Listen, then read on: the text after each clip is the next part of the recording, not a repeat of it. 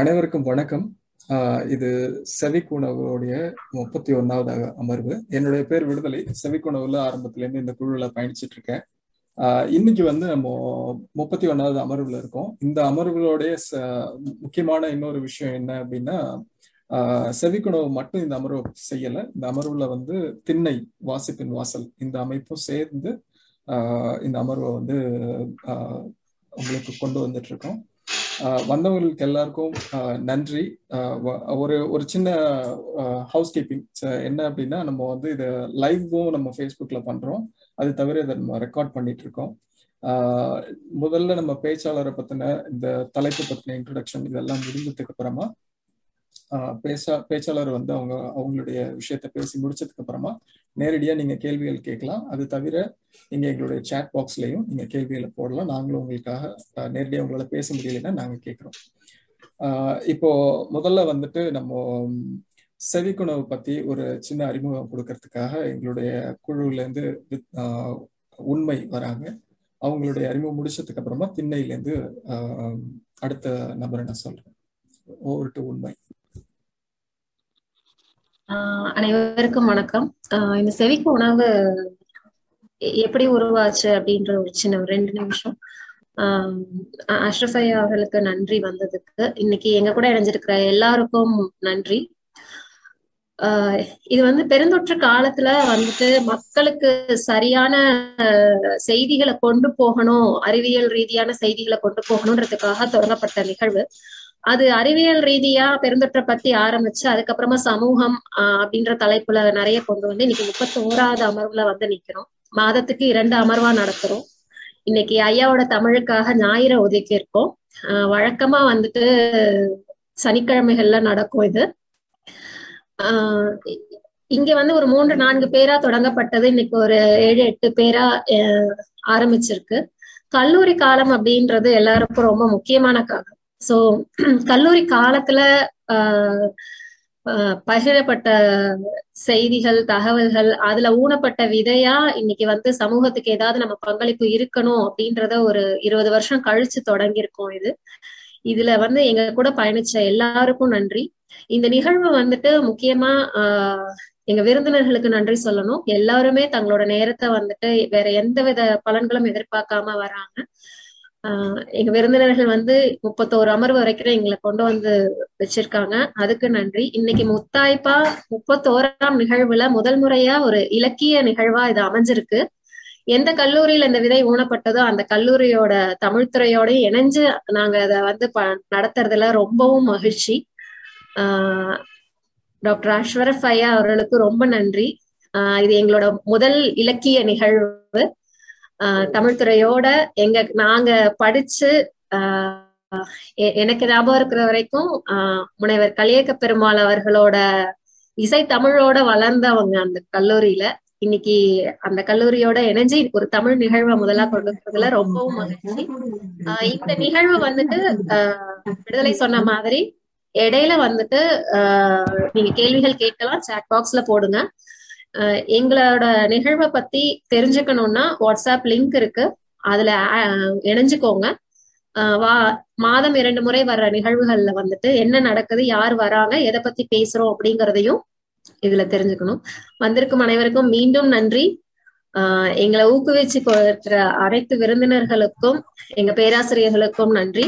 நன்றி உண்மை. அடுத்தது வந்து நம்ம திண்ணை வாசிப்பின் திண்ணை வாசிப்பின் வாசல். அவங்கள வந்து அவங்களுடைய அறிமுகத்துக்கு முன்னாடி நான் தமிழ் துறையிலேருந்து வந்திருக்கிற அனைத்து பேராசிரியர்களுக்கும் மாணவர்களுக்கும் செவிக்குணவு சார்பில் ஒரு தடவை நன்றி சொல்லிக்கிறேன் வரவே வரவேற்கிறேன்.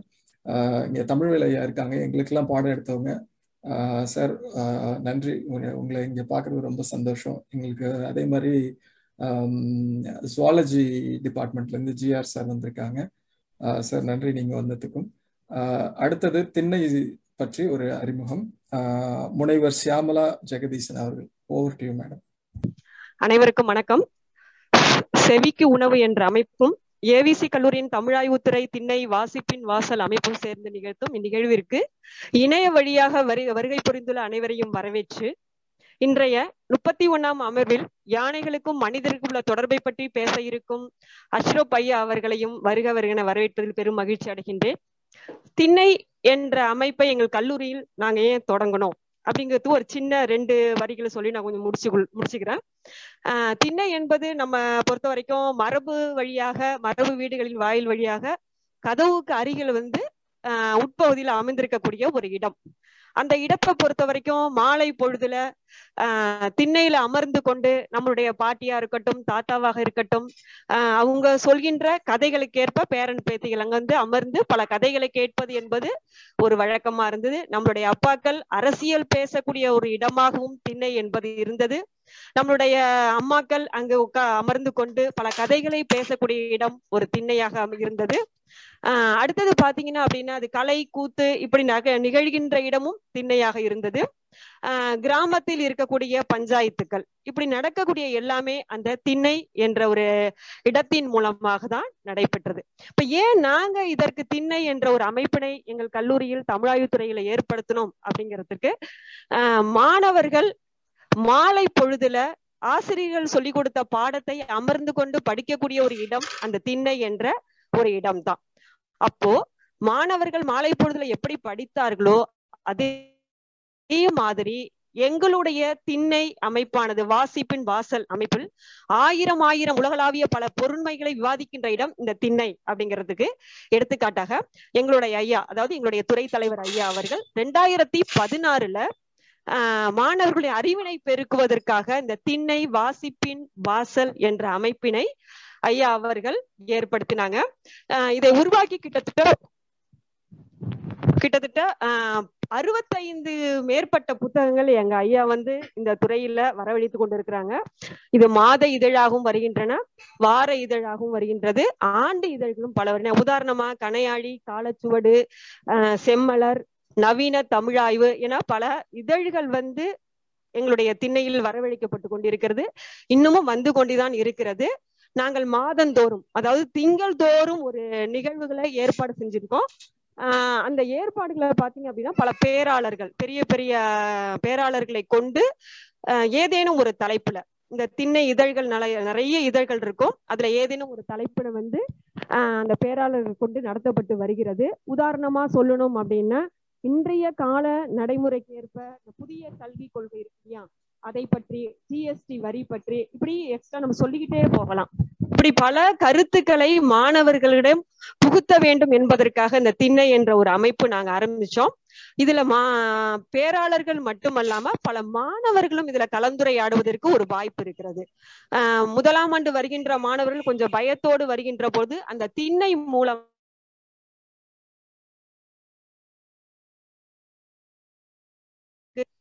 மாணவர்களுக்கு ஒரு வாய்ப்பை ஏற்படுத்தி கொடுத்தது எங்கள் துறை தலைவர் ஐயா அவர்கள் தான் இன்று மாணவர்கள் அந்த திண்ணையில் பல நிகழ்வுகளை கலந்து கொண்டு இன்னைக்கு ஒரு பெரிய ஆட்களாக வெளியில சென்று பேசி கொண்டு வருகிறார் என்பது மகிழ்ச்சிக்குரிய ஒரு செய்தி.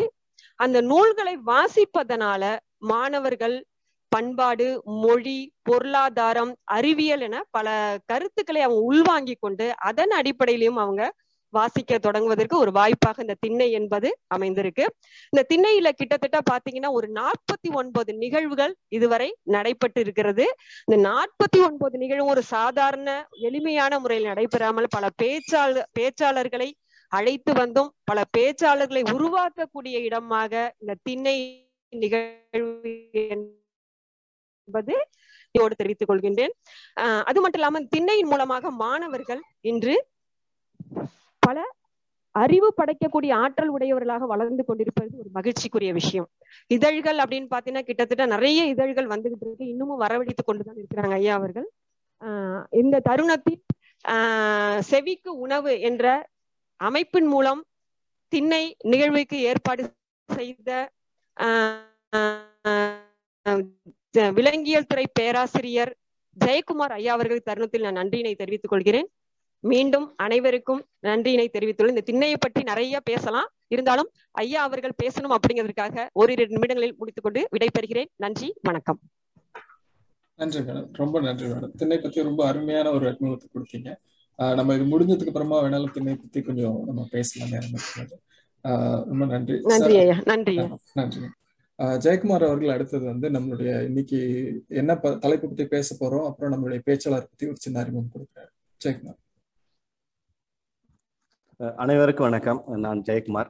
ஏபிசி கல்லூரியிலிருந்து இணைந்திருக்கிறேன் ரொம்ப சவாலான ஒரு பொறுப்பு என்னிடத்துல கொடுக்கப்பட்டிருக்கிறது.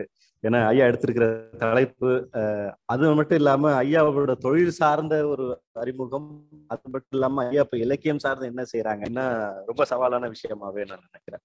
பொதுவா ஒரு நீதிநிதி வெண்பால ஒரு அழகான ஒரு நாளடி ஒரு கவிதை ஒண்ணு நம்ம தெரியணும் வரிகள் தெரியும். கொம்புளதற்கு ஐந்து குதிரைக்கு பத்து வெம்புகரிக்கு ஆயிரம் தான் வேண்டுமே. வம்பு சரி தீங்கினர்தம் கண்ணில் தெரியாத உரத்து நீங்குவது நல்ல நெறி என்கிறது நீதி நெறி வந்தா அதுல நம்ம பார்த்தோம் அப்படின்னா வெம்பு ஹரி அப்படின்றது அந்த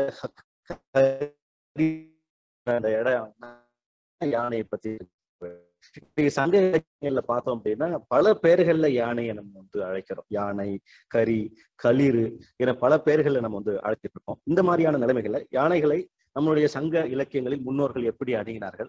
அதுக்கு மட்டும் ஏன் அவ்வளவு பெயர் வைத்து நம்ம அழைக்கணும்? அப்படிங்கிற ஒரு நல்ல தலைப்பை நோக்கி நம்ம இந்த இடத்துல நகர்ந்திருக்கிறோம். நம் உண்மை முன்னாடி சொன்னது போல இலக்கியம் சார்ந்த முதல் நிகழ்வா இருக்கிறதுல எங்களுக்கு எல்லாருக்குமே ரொம்ப மகிழ்ச்சியா இருக்கு. வந்திருக்கிற விருந்தினர் அவர்கள் மிக சிறந்த ஒரு பேச்சாளர். அவருடைய நிறைய பேச்சுக்களை நான் வந்து இணையதளம் வழியில நான் கேட்டிருக்கிறேன். முதல்ல பேசும்போது ஒரு தலைப்பு அது எலியில் இலையில் புலி அப்படின்னு சொல்லி ஆரம்பிச்சு ஒரு தலைப்புல பேசிட்டு இருந்தாரு. குரல் ஆசிரியர் ஒருவரா பலரா அப்படின்னு சொல்லி அவரோட அந்த தலைப்பே வந்து ரொம்ப அழகா இருக்கும். பொதுவா நம்முடைய சிறப்பு விருந்தினர்கள் இந்திய வன உயிரியல் அறக்கட்டளையினுடைய துணை தலைவராக இருந்து கொண்டிருக்கின்றார். இன்னும் குறிப்பா சொல்லணும் அப்படின்னா சர்வதேச விலங்குகள் நலம் மூலமாக பாக்தாத்திலே மிக முக்கியமான ஒரு உயிரியல் பூங்காவை அமைத்திருக்கிறார் நம்முடைய சிறப்பு விருந்தினர் அவர்கள். மனித விலங்கு மோதல் எங்கெல்லாம் ஏற்படுகிறதோ அங்கெல்லாம் சென்று மிக அழகான ஒரு ஒரு தீர்வை தருகிற நம்முடைய சிறப்பு விருந்தினர் அவர்கள். அவர் தொழில் சார்ந்தும் தொழில் சார்பு இல்லாமலும் பல விஷயங்களை தமிழுக்காக செய்து கொண்டிருக்கின்றார். தமிழர்களின் இயற்கைக்கும் தமிழர்களும் இலக்கியங்களுக்கும் அவர்கள் வைத்திருக்கிற அறிவுக்கும் இதமாக அவர் பல விஷயங்களை செய்து கொண்டிருக்கின்றார். தமிழர்களுடைய இயற்கை இல இலக்கிய அறிவை பல தலைமுறைக்கு கடத்தி கொண்டிருக்கின்றார். மருண்மா எனும் கைமா மதமா? இது ஒரு கேள்விக்குறியா வரும். கொஸ்டின் மார்க் மருண்மா எனும் கைமா அது ஒரு மதமா என்ற ஒரு கொஸ்டின் வரும். இதெல்லாம் வந்து இந்த மூணு பேர்களும் மருண்மா கைமா மதமா இதெல்லாம் யானைக்கு தரப்பட்ட இலக்கியத்தில் வரும் சொற்கள். யானைக்கு பல பெயர்கள் இருக்கு அப்படின்னா வழக்கத்துல ஒன்று ரெண்டு சொல்கள் தான் இருக்கும். இது இலக்கியங்களில் உருவான சொற்கள். அது எப்படி உருவானது? எந்த வகைப்படுத்தப்பட்டது என்பதை பற்றியான ஆய்வு தான் இந்த கட்டுரை. இதுக்கு யானை வந்து உலகில் இருக்க எல்லா உயிரினங்களும் ஒரு மாறுபட்ட உயிரினம் தான் அதுல நமக்கு பொதுவா யானை is a creature of contrast இதுல ஒரு சந்தேகமும் இல்லை. ஒரு அதோட மாபெரும் உருவம். யாருக்குமே இல்லாத ஒரு தும்பிக்கை. யாருக்குமே வராத ஒரு மதம். இல்லைங்களா? தந்தங்களாக மாறிய இரண்டு பற்கள். தூண்களை போன்ற கால்கள் முரம் போன்ற செவிகள். மார்பகத்தில் இருக்கும் இரு சுரப்பிகள். இப்ப நமக்கு மாடுக்கு வந்து பின்னங்காலுக்கு இடையில இருக்கும் மார்பகங்கள். ஆனா யானைக்கு மனிதர்களைப் போல பெக்டோரல் அப்படிம்பாங்க. முன்னங்காலுக்கு இடையில இருக்கிற இரண்டு மார்பகங்கள். இவையெல்லாம் நமக்கு கண்ணுக்கு தெரிந்தவை. நம்ம யானையை பார்த்தா கண்ணுக்கு தெரிந்தவை. பாம்பு போன்ற ஒரு ட்ரங்க் ஒரு மலை பாம்பு போன்ற ஒரு தும்பிக்கை. இதெல்லாம் இருக்கிறது யானை ஒரு அபூர்வமான விலங்கு என்பதில் ஐயமே இல்லை. இப்ப யானை வாழ் இல்லாத இடங்கள்ல நாட்டுல எல்லாம் ஃபாரின் கண்ட்ரீஸ்ல ஜூஸ்ல யானை ஒரு முக்கியமான அட்ராக்ஷன் உயிரியல் பூங்காக்களை முக்கியமான அட்ராக்ஷன் நம்ம ஊர்ல ஜூக்கு போனா யானை ஒரு பெரிய விஷயம் கிடையாது. நம்ம வந்து பார்த்து பழக்கப்பட்டவங்க. யானை வந்து ஒரு கிரியேச்சர் ஆஃப் கான்ட்ராஸ்ட் இது ஒரு காரணம். இது யானைக்கு இன்னொரு விஷயம்னா இது வந்து பிஹேவியரலி ஒரு மனிதர்களை போன்ற ஒரு சமூக வாழ்க்கையை வாழும் விலங்கு யானை. அன்று முதல் இன்று வரை கவிஞர்களையும் சமயவாதிகளையும் மன்னர்களையும் கவர்ந்த ஒரு விலங்கு என்ன அப்படின்னா அது யானை தான் இப்ப இந்த யானையை நம்ம நமக்கு நீங்க எல்லாருக்கும் தெரியும் ஆப்பிரிக்காவில் இருக்குது ஆனா ஆசியாவில் இருக்குது அப்படின்னு சொல்லி யானை. இந்த சிவப்பு கலர்ல இருக்கிறது தான் distribution range present distribution range of elephants in Asia and Africa ஆப்பிரிக்கால ரெண்டு வகை யானை இருக்குது. பொதுவா பல பேருக்கு தெரிய வாய்ப்பில்லை. Savanna elephant and bush elephant. அதாவது சவானா எலிஃபென்ட்னா புல்வெளியில் வாழும் யானை. அது கொஞ்சம் பெருசா இருக்கும். ரெண்டாவது வந்து காடுகளில் வாழும் ஆஹ், ஆப்பிரிக்கா யானை. இது ரெண்டு ஸ்பீஷிஸ் அதாவது உலகத்துல மொத்தம் மூணு ஸ்பீஷிஸ் இருக்கு. ஆசிய யானை ஒரே ஒரு ஸ்பீஷிஸ் தான். பல சப்ஸ்பீஷிஸ் இருக்கு. அது வேற விஷயம். ஆனா இந்த ரெண்டு யானைகள்லாம் ரெண்டு தரப்பு யானைகள்லாம் இப்போதைக்கு இன்றைக்கு நிலைப்பில் உள்ளது. பன்னெண்டு பன்னெண்டாயிரம் பத்தாயிரம் வருஷத்துக்கு முன்னாடி அமெரிக்காவிலும் ஆர்டிக் ரீஜியனிலும் மேமத் என்ற யானைகள் இருந்துள்ளன. சமீ பத்தாயிரம். அதெல்லாம் மனிதனால் வேட்டையாடப்பட்டு கிளைமேட் சேஞ்ச் சுற்றுச்சூழல் மாறுதலால் அழிந்து போய்விட்டன. இல்லைன்னா இந்நேரம் ஒரு ஃபோர் ஸ்பீஷிஸா ஒரு எலிஃபென்ட்ஸ் இருந்திருக்கும் நம்ம நம்ம நமக்கு. இருக்கு நம்மளுக்கு மொத்தம் மூடு தான் இந்த ஆப்பிரிக்க யானையை பார்த்தோம்னா இதுல ஆப்பிரிக்காவுல இலக்கிய வரலாறு கிடையாது. அதனால எழுதிய பழைய தொன்மையிலிருந்து இன்று வரை இருக்கும் இலக்கிய வரலாறு ஆப்பிரிக்கால எந்த நாட்டிலையும் கிடையாது. அதனால யானையை இலக்கியங்கள்ல பார்க்க முடியாது. பல பெயர்கள் இருக்குமா என்னன்னு தெரியாது. பல மொழிகளில் பல பெயர்கள் இருக்கலாம். ஆனா ஒரே மொழியில் பல பெயர்களை சுட்டும் வழக்கம் இருந்திருக்க வாய்ப்பு இல்லை. ஆனா பல பழமொழிகள் இருக்கு ஆப்பிரிக்கால. பல அதை ஜஸ்ட் ஒன்ன மட்டும் போடுறேன். போட்டிருக்கேன். When elephants fight it is the grass that suffers யானைக்கு சண்டை போட்டா யாருக்கு பாதிக்கு போடும்? யா பாதிப்பு புல்லுக்கும் செடிக்கு தான். யானைக்கு ஒண்ணும் ஆகாதுங்கிறது இது எது மாதிரினா ரெண்டு அரசியல்வாதிகள் ரெண்டு நாடுகள் போராடிச்சுன்னா sufferers are going to be the people not the nations அப்படிங்கிறது தான் பணக்கார ரெண்டு பேர் சண்டை போட்டானா அவன் வந்து குன்றேறி யானை போர் கண்டற்றால் வள்ளுவர் சொல்ற மாதிரி அவன் ஏதோ ஒரு ரெண்டு ரூம்ல இருந்து ஃபைட் பண்ணுவான். சண்டை போடுறதுலாம் கீழே இருக்க அவன் வேலைக்காரங்க தான். So when elephants fight it is the grass that சஃபர்ஸ்ங்கிறது ஒரு அருமையான ஒரு பழமொழி. ஒரே ஒரு பழமொழி நான் எடுத்து காட்டுறேங்க இது யானை வாழிடம் இது அதாவது ஆப்பிரிக்கா இந்த சிகப்பு படங்களுக்கு ஏசியன் எலிஃபென்ட் ஆப்பிரிக்கன் எலிஃபென்ட் இருக்க யானை வாழ் இடங்கள்ல இந்த மாதிரி பழமொழியும் இலக்கியங்களும் வர வாய்ப்பு இருக்குது. ஆனா யானை எந்த அளவுக்கு ஃபேமஸான ஒரு விலங்கு என்பதற்கு உதாரணம் இந்த யானை வாழ் இடங்களை வெளியில் உள்ள நாடுகளில் வரும் இலக்கியங்கள்லயும் உங்களுக்கு யானையை பற்றிய குறிப்புகளை காணலாம். Tibetan book of the dead Tibetan book of the dead அப்படிங்கிறது டிபெட் மாநிலத்தில் பௌத்த சமயம் ஆஹ், பரவதற்கு முன்பு இருந்து வந்த நூல் Tibetan book of the dead dead அதுல யானையை பற்றிய குறிப்புகள் உள்ளன.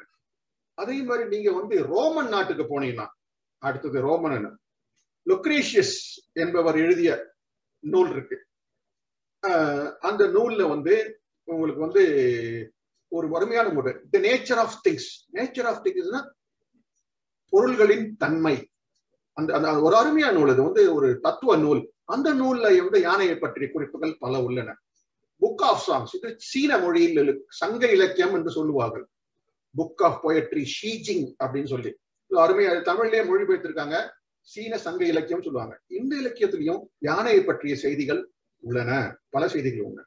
அது ஏன்? திருக்குறான். திருக்குறான்ல யானை என்ற ஒரு சாப்டரே இருக்குது. ஆனா அந்த சாப்டர்ல யானையை பற்றிய கருத்துக்கள் கிடையாது. ஒரு இடத்துல யானையை பற்றி அபிசீனியன் அம்பையர் வந்து மெக்காவை படையெடுத்தாரு. ஆப்பிரிக்கன் எலிபென்ட்ஸ் பத்தி வச்சு.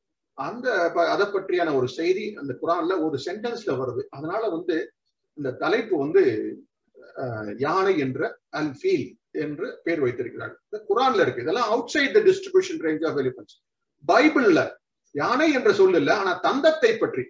பல தந்தம் வந்து ட்ரேடிங்ல இருந்தது. தந்தத்தை பற்றியான செய்தி பைபிள்ல இருக்கு. இந்த மாதிரி பல நூல்கள்ல நாங்க நீங்க பார்க்கலாம். ரெண்டாவது வந்து பார்சி மொழியில் உள்ள ஜரதுஷ்ரா.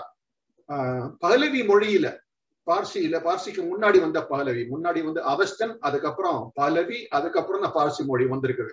அந்த சீக்வன்ஸ்ல அந்த பலவியில ஜரதுஷ்ட்ராவோட attributed to Zarathustra how far it is I don't know but it is attributed very ancient work அதுல பந்த ஈசான் என்ற நூல்ல பல இடங்கள்ல யானையை பற்றி குறிப்புகள் வருகின்றன. இதெல்லாம் யானை வாழ் இடங்களுக்கு வெளியே உள்ள நாடுகள்.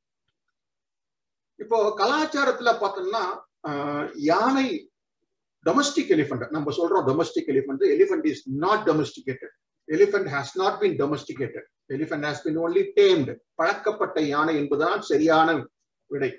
டொமஸ்டிகேட் எலிஃபென்ட்னா என்ன? ஆகும் அது வந்து நமக்கு நம்ம நம்ம மா நம்ம மாட்டை வந்து சினை ஊசி எடுத்துட்டு போற மாதிரி அந்த மாதிரி அந்த மாதிரி எல்லாம் வரல. Their reproduction is not under our control அதை வந்து இனவிருத்தி செய்யறது கிடையாது நம்ம கால்நடை மருத்துவம் படிக்கும்போது கால்நடை மருத்துவத்துல வந்து யானை ஒரு பாடமாக கிடையாது. இருப்பதில்லை. ஆடு மாடு கோழி குதிரை பன்றி இந்த மாதிரி தான் ஏன்னா அது டொமஸ்டிகேட் அனிமல் கிடையாது. பழக்கப்பட்ட யானை. ஏர்லியஸ்ட் எவிடன்ஸ் நம்ம இருக்கிற சிந்து வெளியில கிமு மூவாயிரம் நாட்டு முதல் இந்த மூணு சீல்ஸ் பாத்தீங்கன்னா அதுல பாருங்க முதல் சீல்ல ஒரு ஒரு ஒரு கயிறு போதுங்க உடம்புல. ரெண்டாவது ரெண்டாவது படத்தை பாத்தீங்கன்னா பட்டடை வரி வரியா இருக்கிறது. இதெல்லாம் டெக்கரேஷன் பண்ணுது யானையை. அப்ப இதெல்லாம் காட்டு யானை கிடையாது. இதெல்லாம் பழக்கப்பட்ட யானைக்கான அடையாளங்கள். அப்ப கிமு மூவாயிரம் வருடம் முதல் நம்ம யானைக்கு யானையுடன் தொடர்பு வச்சிருக்கோம். அதுக்கு முன்னாடியே என்னென்ன தொடர்பு அப்படின்னா போர் முனையில் யானை யூஸ் பண்ணியிருக்கோம். ரொம்ப முக்கியமான போர் முனையில் யானைகளை யூஸ் பண்ணியிருக்கோம். ஆஹ் அதுல வந்து கஜவானாஸ் கஜவனாஸ் சொல்லி அர்த்த சாஸ்திரா படிச்சீங்கன்னா அதுல ஒரு சாப்டரே இருக்குது. கௌட்டில்யர் எழுதுறாரு கஜவனா.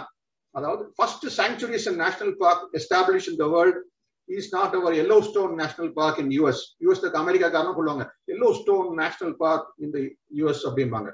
ஆனா கஜவனாஸ் அசோகர் காலத்துக்கு முன்னாடியே கஜவனா அதாவது எதுக்காக அப்படின்னா யானையை காப்பாற்ற வேண்டும் என்ற கொள்கையோடு அடிப்படைக்கு காரணம் அல்ல நமக்கு போருக்கு தேவையான யானைகள் தேவை. அதெல்லாம் மத்தவெல்லாம் பிடிச்சிட்டானா தீர்ந்து போயிருந்ததால கஜவனா சென்ச்சுரிஸ் அந்த மாதிரி ப்ரொடெக்டட் ஏரியாஸ் எஸ்டாப்ளிஷ் பண்ணாங்க. அதுக்காக ஒரு சூப்பரிண்டென்டென்ட் எல்லாம் போட்டிருந்தாங்க மௌரியன் எம்பையர் காலத்துல.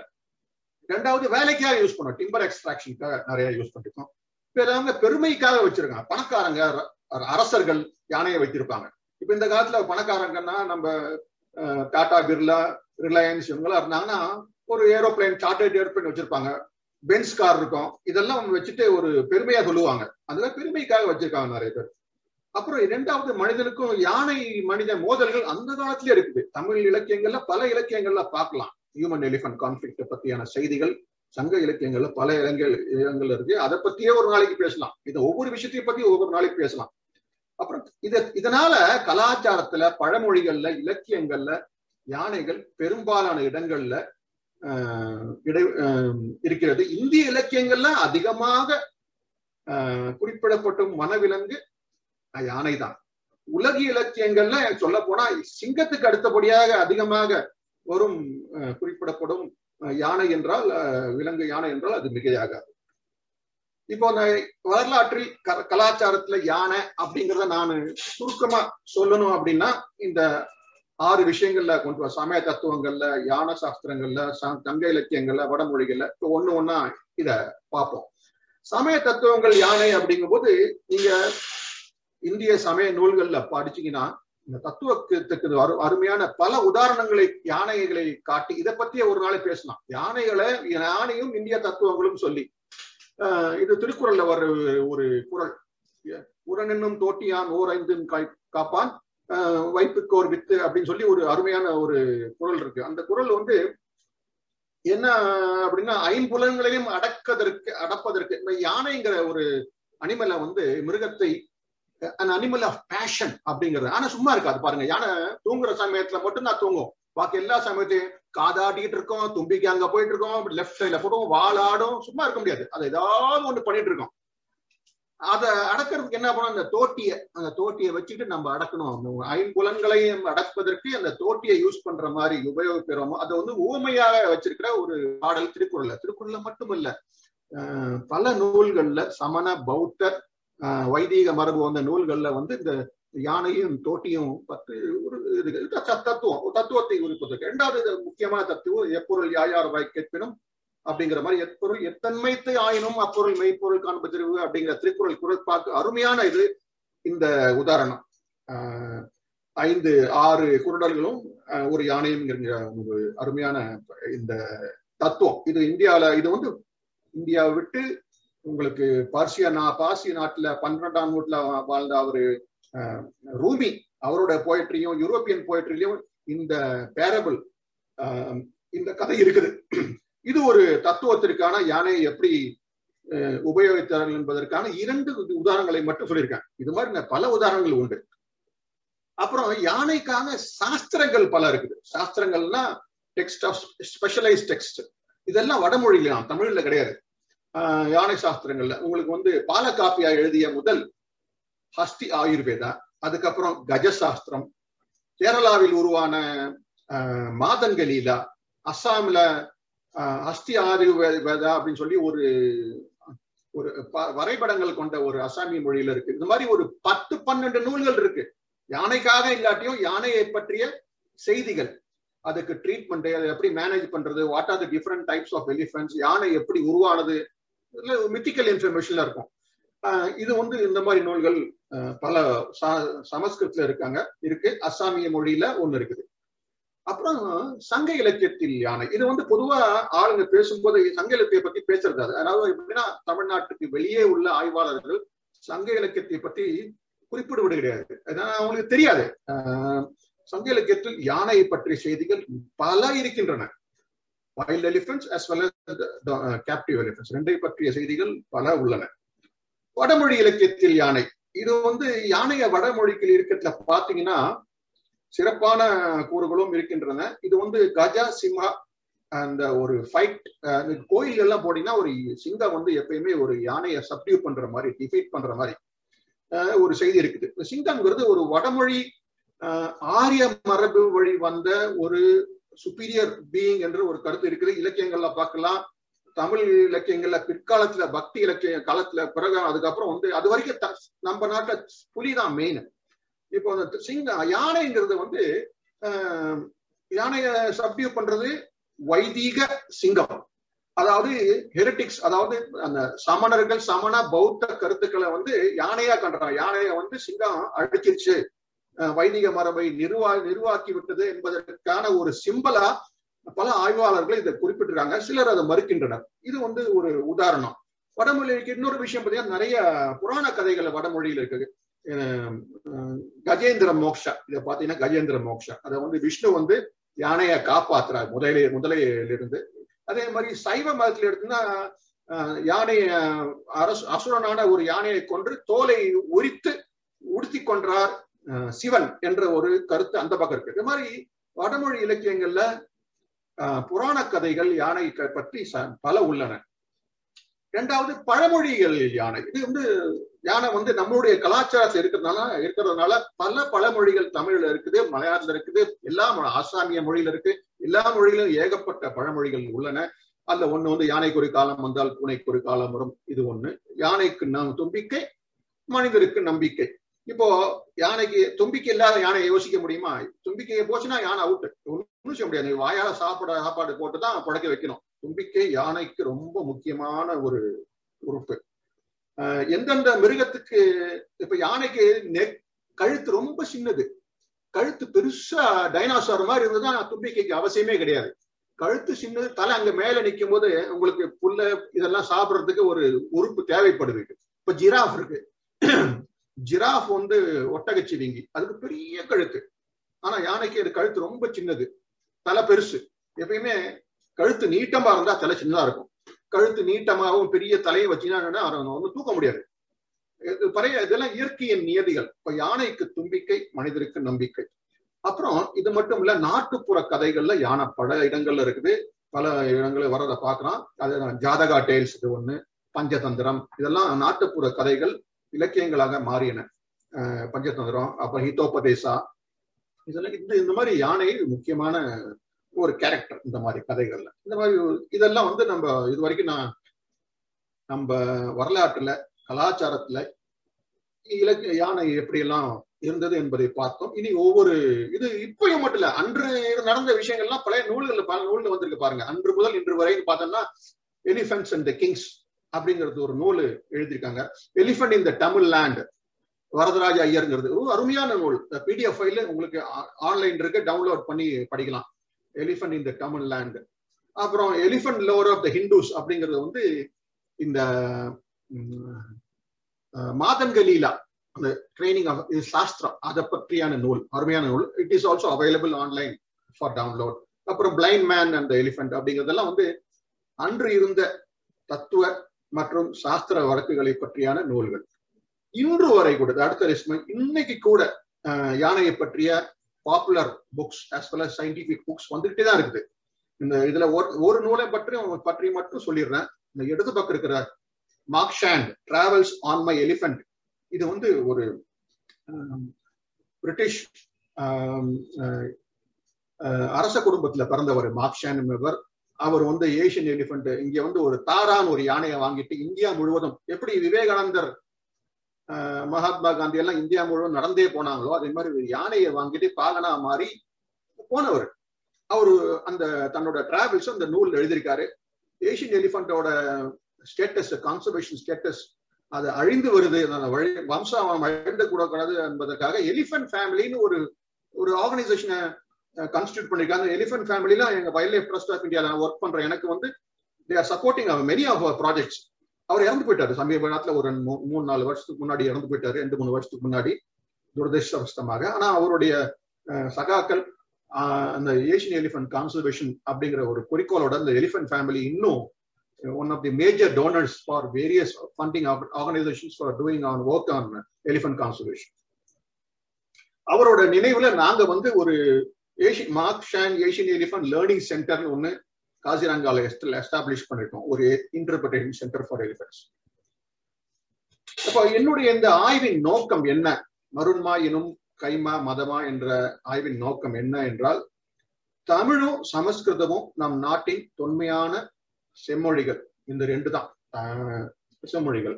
இரண்டுக்கும் இருக்கிற ஒரு வேறுபாடு என்னன்னா தமிழ்ல இன்றும் இலக்கியங்கள் வந்து கொண்டிருக்கின்றன. சமஸ்கிருதத்தில் ஒரு ரெண்டு மூணு நூற்றாண்டுகளுக்கு முன்னாடி நின்று போச்சு. இப்ப நம்ம ஆர்டிபிஷியலா சரி சமஸ்கிருதத்துல பண்ணிட்டு இருக்கோம் இயற்கையாக இல்லை. இரு மொழிகளிலும் யானைக்கு நூற்றுக்கும் மேற்பட்ட சொற்கள் hundred each more than hundred in each languages இது நான் ஒரு பிரிண்ட் அவுட் எடுத்து ஆளுக்கு கொடுத்துடலாம். ஆஹ் அந்த பிரிண்ட் அவுட் எடுத்தா அது ஒரு விதம் அதனால வந்து purpose is not going to be solve அது இந்த பெயர்கள் எதனால வந்தது? இந்த ஆய்வோட நோக்கம் இதுதான். பெயர்களின் சொற்பிறப்பு பொருள் முக்கியத்துவம். இலக்கிய வரலாற்றில் அவை தோன்றிய காலம். வழக்கிலிருந்து மறைந்த காலம். சில சொற்கள் வந்து வழக்கில மறந்து போனோம் ஓ காலப்போக்கில். தட் இஸ் நேச்சுரல் தமிழும் சமஸ்கிருதத்துக்கும் இரண்டும் உடைய அதாவது தொடர்பு. இந்த யா இந்த பெயர்களை பொறுத்த மட்டும் ஒன்றோடொன்றான தாக்கம் என்ன? கடன் வாங்கிய சொற்கள் என்ன என்பதை பற்றியெல்லாம் இந்த அதான் இன்று என்னுடைய இந்த ஆய்வின் நோக்கம். இப்ப எனக்கு இந்த ஆர்வம் இதெல்லாம் பார்க்கணும்னு எப்படி ஆர்வம் தொடங்கியது அப்படிங்கும் போது இந்த பாடலை படிச்சதுக்கு அப்புறம் முதல்ல எனக்கு நம்மளாம் பள்ளிக்கூடத்துல படித்த பாடல் தான். தனிப்பாடல் திரட்டு என்ற நூல்ல வர்ற அந்த பாட்டு. பதினாறு இல்லாத அல்லது பதினேழாம் நூற்றாண்டுக்கு பிறகு வந்திருக்க வேண்டும். அந்த காலத்து கட்டம் வந்திருக்கும். வீரராக முதலியார் எழுதின அந்த பாட்டு. உங்களுக்கு எல்லாம் தெரிஞ்சிருக்கும். ஆஹ் எல்லாருக்கும் தெரிஞ்சு. எனக்கு இன்னும் நினைவு நான் நினைவு நான் ஞாபகத்தில் இருக்குது ஸ்கூல்ல பள்ளிக்கூடத்துல படிச்சது அதாவது ஆஹ் மன்னனை போற்றி புகழி பாடி விட்டு திரும்பிய பாணனை பார்த்து பாணி கேட்கிறா. வீட்டுக்கு வந்த என்ன கொடுத்தார் மன்னார்? அப்படின்னு சொல்லி. இன்பருவான் எல்லை ராமனையே பாடி என்ன கொணர்ந்தாய் என் கொணர்ந்தாய் பாணா நீ என்றால் பாணி. பாணினா அந்த புலவனுடைய மனைவியின் பேர் பாணி. வம்பதாம் கலபம் என்றேன். பூசும் என்றாள் நான் வந்து வம்பதாம் கலபம் என்றேன். வம்பதாம்னா வாசனையுடைய சந்தன அப்படின்னு சொந்தனம் சொன்னேன். பூசிக்குங்க அப்படின்னு சொல்லிடுவாங்க அது இல்லம்மா மாதங்கம் என்றேன். யாம் வாழ்ந்தேம் என்றா. மாதங்கம்னா மா தங்கம். அதிகமான தங்கம் அப்படின்னா நாம் வாழ்ந்தேம் என்றாள் அது இல்லம்மா மாதங்கம் இல்ல. பம்பு சீர் வேடம். சீர்னா புகழ்பெற்ற வேடம் என்றேன். போய் தின்னுங்க அப்படின்னா தின்னும் என்றால். கம்பமா என்றேன். கம்பம்னா கம்பத்துல கற்ற மா என்ற பொருள் ஆனா இந்த கம்பமான கம்பால செய்ய கம்பு மாவு கம்பின் மாவு. ஆஹ் நற்களியே களியாம் என்றால் நல்லா சொ- நல்லா கிண்டிக்கிட்டு சாப்பிடலாம் அப்படின்னா. கம்பமா இல்லைம்மா கைமா என்றேன். சும்மா கலங்கினாலே. இந்த கைமான்னு சொன்னதுக்கு அப்புறம் தான் பாணிக்கு புரிஞ்சுது. இவர் கொண்டு வந்தது ஒண்ணும் இல்ல யானை என்பது. அப்ப இந்த ஐந்து சொற்கள் இருக்குங்க கலவம் வாதங்கம் வேடம் கம்பமா கைமா. இதெல்லாம் இந்த எல்லாருக்கும் எல்லாத்துக்கும் யானை என்ற பொருளும் இருக்கின்றது மற்ற பொருளும் இருக்கின்றது. இந்த கைமாக்கு மட்டும்தான் கைமா என்றால் யானை ஒன்றுதான் பொருள். அந்த கைமான்னு சொன்னதுக்கு அப்புறம் அவ மயக்கப்பட்டு விழுந்துடுறா. இதுதான் இந்த தனிப்பாடல் திரட்டுல வர்ற பாடலோட சிறப்பு. இந்த ஐந்து ஐந்து பேர்கள் இதுல வருது. கலபம் மாதங்கம். இதுல வந்து சில சொற்கள் வந்து கலபம் மாதங்கம் இதெல்லாம் வடமொழியிலிருந்து வந்தது. மாதங்கம்னா மாதங்கா அப்படிங்கிற பொருள் வருது. வேழம் கம்பமா கைமா எல்லாம் தமிழ் சொற்கள். இதை பற்றி நம்ம ஒன் பை ஒன்னா பார்ப்போம். இப்ப இதை பத்தி யானைக்கான பெயர்கள்னு சொல்லி நிகண்டுகள் நூல்கள்ல ஒண்ணு இருக்கு. ஒரு இடத்துல வருது. பல இடங்கள்ல வருது. சொல்காப்பியத்துல இருந்தே பல சொல்கள் வருது. குரல் அதிகாரத்துல ஒவ்வொரு யானைக்கான பெயர்கள் பூனைக்கான பெயர்கள்னு வரும். இல்ல அதிகமான சொற்கள்ல பார்க்க வேண்டிய ஒரு நூல் என்ன அப்படின்னா பார்க்க முடியும்னா நிகன் திவாகர நிகண்டுல நாற்பத்தி ஏழு நாற்பத்தி ஏழு பேர்கள் ஒரே பாடல் ரெண்டு மூணு பாடல்ல வந்துருது. அதுல அந்த ஒன்றுதான் கைமா. பாக்கி எல்லாம் மருண்மா தந்தி மாதங்கம் ஒருத்தல் இதுல பல சொற்கள் வந்து வடமொழி சார்ந்தது.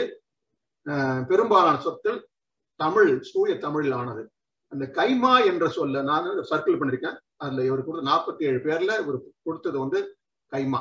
ஆனா என்னுடைய லிஸ்ட் போற நாற்பத்தி ஏழு எண்பதாச்சு எண்பது அறுபது நூறாச்சு நூத்துக்கு பத்துக்கு மேல போயிடுச்சு இப்போ. தமிழ் தூய தமிழ் சொற்கள் வடமொழி சாராத தமிழ் சொற்கள் யானைக்கான சொற்கள் தமிழ்ல மட்டும் நூற்றுக்கு மேற்பட்ட சொற்கள் உள்ளன. இல்ல கைமா. இந்த கைமானா என்ன? தும்பக்கியினால் வந்த பெயர்கள் பல உண்டு யானைக்கு அதுல ஒண்ணு கைமா ஒண்ணு. கையுடைய விலங்கு என்று பொருள். கை மா என்றால் விலங்கு கை என்றால் கை. உலகிலேயே கையுடைய நாற்காலி யானை ஒண்ணு நாற்காலினா மலையாளத்துல என்ன சொல்லுவாங்க? நாற்காலினா நாலு காலால் நடக்கும் விலங்கு நாற்காலி. தமிழ்ல மலையாளத்துல நாற்காலின்னா சேர் என்று பொருள். அதுக்கு நாலு காலு. எல்லா விலங்குகளுக்கும் நாலு காலு. குரங்குக்கும் கை இருக்குது. பாத்தீங்கன்னா கையில பிடிக்குது. ஆனா ஒரு வித்தியாசம். குரங்குக்கு நான் கை என்பது நாலு கால்ல ஒரு கை ஒரு ஒரு கால் வந்து கையா மாறிடுச்சு. இரண்டு கைகள் இரண்டு கால்கள் கையா மாறிடுச்சு. அது குரங்கு கை. ஆனா யானைக்கு ஒண்ணுதான். நாலு காலு அது கூடாத ஒரு எக்ஸ்ட்ரா ஒரு கை. அதனாலதான் யானையை மட்டும்தான் நம்ம கைமான்னு சொல்ல முடியும். குரங்க கைமான்னு சொல்ல முடியாது. ஆரியர்கள் இந்த கைமாங்கிற சொல்ற பேர் வச்சது தமிழ்ல இல்ல வடமொழியெல்லாம் ஃபர்ஸ்ட் வச்சாங்க முதல்ல. நீங்க ரிக்வேதம் ஆயிரத்தி ஐநூறு வருடத்துக்கு முன் முன் முற்பட்டது. ரிக்வேதத்துல ஆரியர்கள் வந்த உடனே யானையை பார்த்து அசந்து போயிடுறாங்க. என்னடா நாலு கால் இருக்கு ஒரு கை இருக்கு. வச்சுட்டான் பேரு. மிருகஹஸ்தின் அப்படிங்கறதும் ரிக்வேதத்துல இருக்குது. மிருகஹஸ்திங்கிறது அதுக்கப்புறம் ஹஸ்தின் அது ரிக்வேதத்திலேயே பத்தாவது எட்டாவது சாப்டர்ல வரும்போது நீங்க ஹஸ்தின் இந்த மிருகாங்கிறத அடைமொழியை விட்டுறான். ஹஸ்தின் ஹஸ்தின்னா கையுடைய அது யானைக்கு ஒரு புகழ்பெற்ற ஒரு பெரும் அருமையான பெயர். அஹ், துவக்க காலத்துல இருந்தது அஸ்டின் அதுல இருந்து அவங்களுக்கு இந்த வடமொழிகள்ல எல்லா மொழிகளும் ஹிந்தியில எல்லாத்துலயுமே ஒரியா எல்லா பெங்காலி அசாமீஸ் எல்லாம் இந்த ஹாத்தி என்ற சொல் கையுடைய என்று பொருள். ஹாத்தி என்ற சொல்லுக்கான எட்டிமாலஜி வேர் சொல் இந்த ஹஸ்தின் தான். ஆனா யானைக்கு கையை நம்ம விட பெரிய கை இல்லைங்களா? அதனால யானைக்கு தமிழ்ல ஒரு பேரு நெடுங்கை பெருங்கை. நம்ம கை ரொம்ப சின்னது. நெடுங்கை பெருங்கை. இந்த கை வந்து நம்ம கை மாதிரி சாலிட் கிடையாது. அது வந்து நடுவுல ஒரு ஓட்டை இருக்கு. மூச்சு குழாய் இல்லையா? அதனால பூழ்கை புழைக்கை பூட்கை. இந்த பெயர்கள் தமிழ் இலக்கியங்கள்ல இந்த பார்க்கலாம். பூழ்கை புழைக்கை பூட்கை. இந்த பூழ்கை தான் பூட்கையானது. யானைக்கு ஒரு நமக்குள்ள ரெண்டு கை இருக்குது. ஆனா யானைக்கு ஒரு கை தான். அதனால யானைக்கு இன்னொரு பெயர் ஓர்கை ஓர்கை என்றால் யானை. வடமொழியில் இதே மாதிரி கையை வச்சு பல சொற்கள் உள்ள இந்த கரம் சிரம் புறம் நீட்டார்கள் நீட்டாதீர்கள்னு பஸ்ல எழுதியிருக்கும். கரம் சிரம் புறம் நீட்டாதீர்கள். அந்த கரம் என்பது தமிழ் சொல் அல்ல வடமொழி சொல். அதனால கரம் கரபின் கரின் சுந்தின் இந்த பொருட்கள் இந்த எல்லா பேருக்கும் என்ன பொருள்னா கையுடைய விலங்கு. கையுடைய என்று பெயர். கையுடைய இப்ப இதுல வந்து உள்கைமா உழைக்கைமா ஓர்கைமான்னு மாக்கு வேலையே இல்லை மாவே தேவையில்லைங்க கைமாங்கிற மாதிரி. ஓர்கைனாவே யானை பூட்கைனாவே யானை நெடுங்கைனாவே யானை. இதெல்லாம் அடைமொழிகள். யானைக்கு வந்து அடைமொழிகளா வந்தது பிற்காலத்தில் நெடுங்கை யானைன்னு ஒரு இலக்கியத்துல. அப்படியே ஒரு பத்து நூறு வருஷம் ஆனதுக்கு அப்புறம் நெடு நெடு யானைன்னு விட்டுருவாங்க. நெடுங்கைனாவே யானைங்க பேர் வந்துடும் அதுக்கு நல்ல உதாரணம் சொல்லணும்னா வரையாடு வருடை. சங்க இலக்கியத்துல வரையாடு வருடை. இந்த வரையாடுன்னா இப்ப நமக்கு தெரியும் நீல்கிரிட்டார் வரையாடு. ஆடு வரை என்றால் மலை இல்லது ஸ்லோப்ஸ் ஸ்லோப்பில் வாடும் ஆடு நீல்கிரிட்டார் அப்ப இப்போ வந்து இந்த வரை வருடைங்கிற பேரை விட்டுட்டோம். இப்ப வரையாடுனாவே அதுதான். அது மாதிரி இந்த அடைமொழிகள் prefixes subsequently in due course of time becomes name of the the elephant இன்னொரு பேர் வந்து தூங்கல்னு ஒரு யானைக்கு பேர் இருக்கு. இது எது தூங்கல்? தும்பிக்கை தூங்குதுல இல்ல வாலு தூங்கிட்டு ஆடுறதுனால தெரியல. விட் not not exact reason exact reason. அநேகமா வச்சு பேர் வைக்க மாட்டாங்க. தும்பிக்கையை வச்சுதான் இருக்கும். இந்த தும்பிக்கையை அப்படி தொங்கிட்டு இருக்கிறதுனால ஆலமர விழுது போற தொங்கிக்கிட்டு இருக்கிறதுனால தூங்கல் என்று பெயர். ரெண்டாவது யானையோட தும்பிக்கை வந்து உங்களுக்கு வந்து பாம்பு மோர வளைஞ்சிருக்கிறதுனால ஆஹ் நாகம்னு ஒரு பேர் இருக்கு அது வடமொழி சொல். உத்தரி என்ற பொருள் தமிழ்ல இருக்கு. உத்தரி யானைக்கு உத்தரி. வடமொழியில நாகா கடீரா காலிங்கா இதெல்லாம் யானைக்கு வர்ற பேரு இது இதுக்கெல்லாம் பொருள் பாம்பு என்று பொருள். இதுக்கெல்லாம் பாம்பு என்று பொருள். கம்பராமாயணத்துல யானைக்கு பல சொற்களை வள்ளுவர் வள்ளுவருங்கிற கம்பர் யூஸ் பண்ணிருக்காரு உபயோகிச்சிருக்காரு. அதுல காலமேகமும் நாகமும் தெரியல காணாய். நாகமும் என்பது இங்க நாகம் என்பது யானையை குறிக்கும். இந்த நாகம் என்ற சொல் நான் சொன்ன வடமொழி சொல் வடமொழியிலிருந்து வந்த சொல் நாகம். தமிழ்ல வந்து உத்தரி என்பது சரியான சொல் இதுக்கான சொல். தும்பிக்கை எடுத்துக்கோம் யானைக்கு இருக்க தும்பிக்கை நுனிக்கு பேரு வந்து ஆழி. இந்த ஆழி என்ற பொருளுக்கு சொல்லுக்கு பல சொற்கள் பொருள் இருக்கு. அதுல ஒண்ணு வந்து தும்பிக்கை. தும்பிக்கையில இருக்கிற நுனி. அந்த நுனி வந்து இல்ல அந்த டிப் இந்த ஆசிய யானையில தும்பிக்கையில ஒரு ஒரு நுனி இருக்கும். தும்பிக்கை நுனியில ஒரு ஒரு ஃபிங்கர் ஆப்பிரிக்க யானையில ரெண்டு இருக்கும். இது வந்து விரல் நுனி மாதிரி இது. அதுக்கு வந்து ஆழி என்ற பொருள் இருக்கு. ஆழி என்றால் கடலும் கடல் என்ற பொருளும் இருக்கு. ஆழி என்றால் சக்கரம் என்ற பொருளும் இருக்கு. பல பொருள்கள் இருக்கு. இப்ப இந்த தும்பிக்கையை வச்சு துதி துதிப்பார்கள். அதாவது பிளெஸிங் கையை மாதிரி கையில கையை செய்யற மாதிரி அதே மாதிரி தும்பிக்கை வந்து கோயில் எல்லாம் போனீங்கன்னா குழந்தைங்களுக்கு ஆணுங்களுக்கு வந்து யானை வந்து துதிக்கும். அந்த வந்து ஒரு பழக்கம் இருக்குது. வடமொழியில இந்த ஆழிக்கு பேர் எதையோட வச்சிருந்தா லோட்டஸ் டிப் அப்படிங்கிற பேர் இருக்கு. லோட்டஸ் மாதிரி இருக்கும் அது அதோட டிப் அந்த ஆழிங்கிறது வந்து தும்பிக்கை நுனி லோட்டஸ் அதனால புஷ்கரின் என்ற பொருள் யானைக்கு ஒரு பெயர். தமிழ்ல ஆம்பல் என்ற சொல். ஆம்பல் என்ற சொல்லுக்கு தமிழ்ல வந்து ஆஹ், யானை. ஒரு பொருள். ஆம்பல் என்பது பூ. அதே மாதிரி ஆம்பல் என்றால் யானையும் கூட.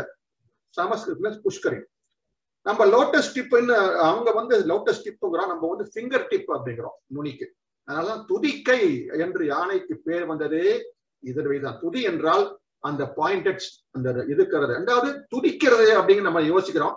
அதாவது ஸ்துதி பாடுறது ஸ்துதி அதாவது பிளெஸ்ஸிங் அது கிடையாது. துதி அந்த நுனி வந்து விரல் நுனியை போல இருப்பதால் தும்பிக்கை நுனி நுனியில ஒன்று இருக்கிறதுனால துதிக்கை என்று பெயர் வந்தது. இரண்டாவது யானையின் பரம விரோதியா ஒரு சங்க இலக்கியத்துல படிச்சீங்கன்னா யானை பரம பரம விரோதி புலி. ஏன்னா சங்க இலக்கியத்துல புலியை பற்றிய செய்திகள்லாம் ஜாஸ்தி. சிங்கத்திய பற்றிய செய்திகள் மிக குறைவு. திருக்குறள் எடுத்துப்போம். பெரியது யானைக்கும் புலிக்கும் இருக்கிற அடிக்கடி நடக்கிற சண்டைய. குறிப்பிட சங்க இலக்கியத்துல உங்களுக்கு திருக்குறளே ஒரு இடத்துல வருது. பெரியது கூர்ங்கோட்டது. ஆயினும் பெருசா இருந்தாலும் சரி கூர்ந்த கோடு என்றால் தந்தம் என்று பொருள். ஆயினும் யானை வெறும் பயந்து ஓடிடும். யானை எப்படி? புலி தாக்குறின். புலி தாக்குச்சுன்னா யானை ஓடிடும் அப்படின்னு சொல்லி. ஆனா சங்க இலக்கியத்துல பாத்தீங்கன்னா யானைக்கும் புலிக்கும் நடக்கிற சண்டைய வந்து ஒரு இலக்கிய மரபு அது. அது வந்து ரெண்டுமே ஈக்குவல் ஃபைட் சில சமயத்துல யானை வந்து ஓடி போறோம் சில சமயத்துல யானை வந்து யானை வந்து டைகரை இன்ஜூர் பண்ணும். இது ரெண்டுமே காயப்படுத்தும் என்ற சொற்கள் நான் ஒரு இலக்கியத்துல சங்க இலக்கியத்துல பாக்குறோம் அதாவது ஈக்குவல் ஆப்பர்ச்சுனிட்டி ரெண்டுமே ஈக்குவல் யானைக்கும் இது உண்டு புலிக்கும் உண்டு. ஆனா வடமொழி இலக்கியலுக்கு பாத்தீங்கன்னா யானையின் எதிரி சிங்கம். யானை சிங்கத்துக்கு ஒரு பேரை வந்து துய்பாரி துயின்றா எலிபென்ட் நான் துயின் என்ற பெயர் எப்படி வந்து நான் அப்புறம் சொல்றேன். துய்பாரி எனிமி ஆஃப் த எலிபென்ட் என்று பெயர் யாருக்கு? சிங்கத்துக்கு. அங்க வந்து சிங்கம் வந்து யானையை அடிச்சிட்டுன்னா முடிஞ்சது. There is no chance for the elephant to win அங்க வந்து யானை தான் சுப்பீரியர் இல்ல சாரி சிங்கம் தான் சுப்பீரியர் இலக்கியங்கள்ல யா- யானை வந்து சிங்கத்தை ஆஹ், தோற்றுவித்தால் எந்த இலக்கியங்கள பார்க்க முடியாது. இந்த யானை இந்த கருத்து வந்து பிற்காலத்துல அந்த சமய கருத்துக்கள் வந்த பிறகுறோம் பக்தி இலக்கியங்கள தமிழ்ல இந்த புலிக்கான சிறப்பு போய் சிங்கம் வந்துருச்சு. அது ஒரு துரதிருஷ்டவசமான ஒரு செய்தி.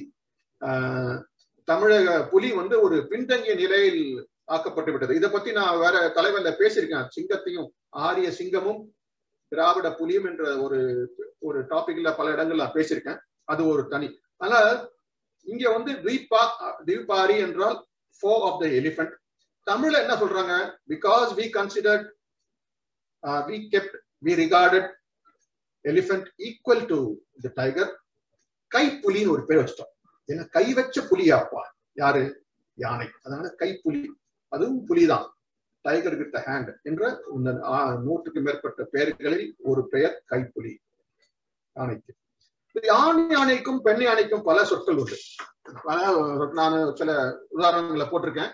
தமிழில ஆண் யானைக்கு களிறு ஒருத்தல் கொம்பன் உம்பல் பகடு. இதே மாதிரி சான்ஸ்கிரிட்ல பீதந்தா பீராலா விஷானாக்கா இதெல்லாம் சான்ஸ்கிரிட்ல இதே மாதிரி பிடி பிணை முகம் இந்த பெண் யானைக்கோட சொற்கள் உண்டு இது சில சொற்களை பார்ப்போம் ஒன் பை ஒன்னா தமிழ்ல புறத்திருட்டுன்னு ஒரு நூல் இருக்கு புறத்திருட்டுன்னா அது அது ஒரு அவியல் அந்த புறத்திட்டு இரு அந்த அந்த யாரோ யாரோ ஒருத்தன் பதினான்காம் நூற்றாண்டுல திருக்குறள்ல இருக்கிற அதிகாரங்களை பார்த்து ரொம்ப இம்ப்ரெஸ் ஆகி அந்த அதிகாரத்துக்கு அடிப்படையில பல நூல்கள்ல இருந்து இன்க்ளூடிங் கம்பராமாயணம் ஒரு ரெண்டு பான்ம நான்கு பாடல்கள் எடுத்து ஒரு அவியல் பண்ணார். அந்த அவியல் பண்ணனால நமக்கு இந்த முத்தாயிரம் முள்ள முத்தொள்ளாயிரம் என்ற நூல்ல இருக்கிற ஒரு நூறு பாடல்கள் கிடைத்தது. ஏன்னா அந்த முத்தொள்ளாயிரம் என்ற நூல் நமக்கு இந்த இப்ப கிடைக்கல அழிந்து போய்விட்டது. இந்த எவன் பேர் தெரியாத அந்த புறத்திருட்டு நூலை செஞ்சனால பல அழிந்து போன இலக்கியங்களில் உள்ள சில பாடல்கள் நமக்கு கிடைத்திருக்கின்றன. இந்த புறத்திரு முத்தொள்ளாயிரம் வந்து உங்களுக்கு வந்து சேழ சோர பாண்டியர் மன்னர்களுடைய மன்னர்களுடைய போர் முனையில் நடந்த நிகழ்வுகளை காட்டும் ஒரு நூல். கார் நாற்பதுன்னு தமிழ்ல ஒன்று இருக்கு. அது மாதிரி இது வந்து போர்களை அந்த அதுல இருந்து ஒரு அருமையான ஒரு பாடல் நான் தேர்ந்தெடுத்திருக்கேன். இது பெண் யானையை பற்றிய எந்த நூலையும் பார்க்க முடியாது. இந்த மாதிரி ஒரு டெபினிஷன் துடியடி தோல் செவி தூங்குகை நால்வாய் பிடியே யான் நின்னை இறப்பல் இது வந்து ஆங்கிலத்துல தமிழ் தெரியறது கஷ்டம்னா your feet are like drums your ears are like leathern streets அதாவது தோல் ஷீல்டு அதாவது உங்களுக்கு ஷீல்டு மாதிரி. Your trunk swings to and fro your mouth has a hanging over lip இந்த வந்து சொல்லதான் ஹேங்கிங் நால்வாய் என்றால் ஹேங்கிங் ஓவர் லிப் ஹெக் கவ் எலிஃபென்ட் விடியே. அப்ப இந்த துடியடி தோல் செவி தூங்குகை நால்வாய் எல்லாம் ஒரு அடைமொழி. பிடியேனா பெண் யானை. இந்த பிடியேங்கிற பெண் யானைக்கு பிடியே என்ற சொல் என்ன ஏன் வந்ததுங்கிறத பின்னாடி சொல்றேன். நால்வாய் அப்படின்னா தொங்கும் வாய். அது என்ன? நால்வாய்.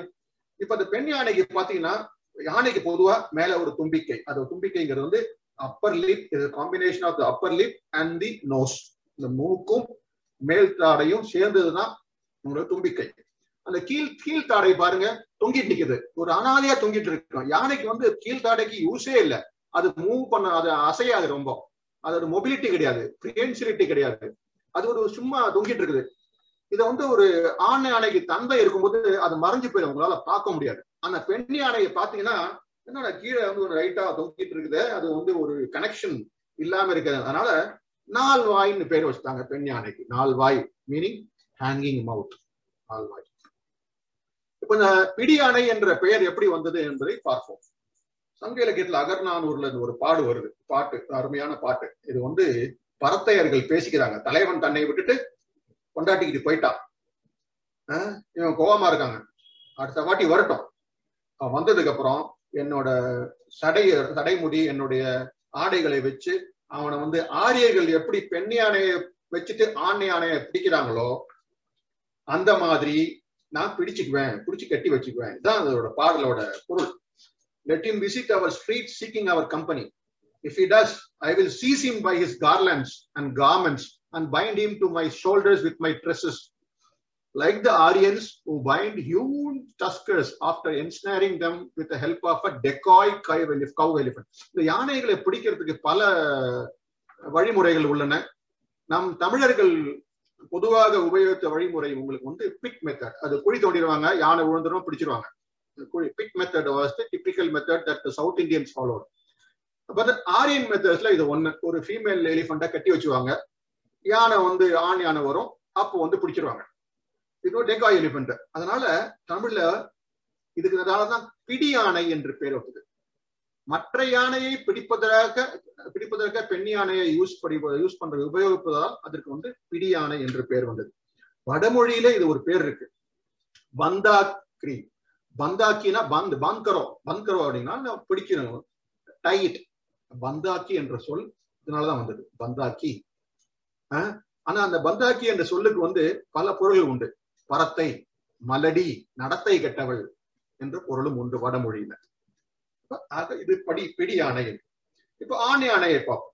இதே முத்தொள்ளாயிரம். இந்த முத்தொள்ளாயிரம் நூல் வந்து கிட்டத்தட்ட தொள்ளாயிரம் பாடல்களாக எழுதியிருக்க வேண்டும். முன்னூறு பாடல்கள் சோழரை பற்றி முன்னூறு பாடல்கள் சேரனை பற்றி முன்னூறு பாடல்கள் பாண்டியனை பற்றி இருந்திருக்க வேண்டும். ஏன்னா அதெல்லாம் முத்தொள்ளாயிரம். இல்லைன்னா தொள்ளாயிரம் தொள்ளாயிரமாக மூன்றாக இருந்திருக்கலாம். நமக்கு தெரியாது எவ்வளவு சொல்லி.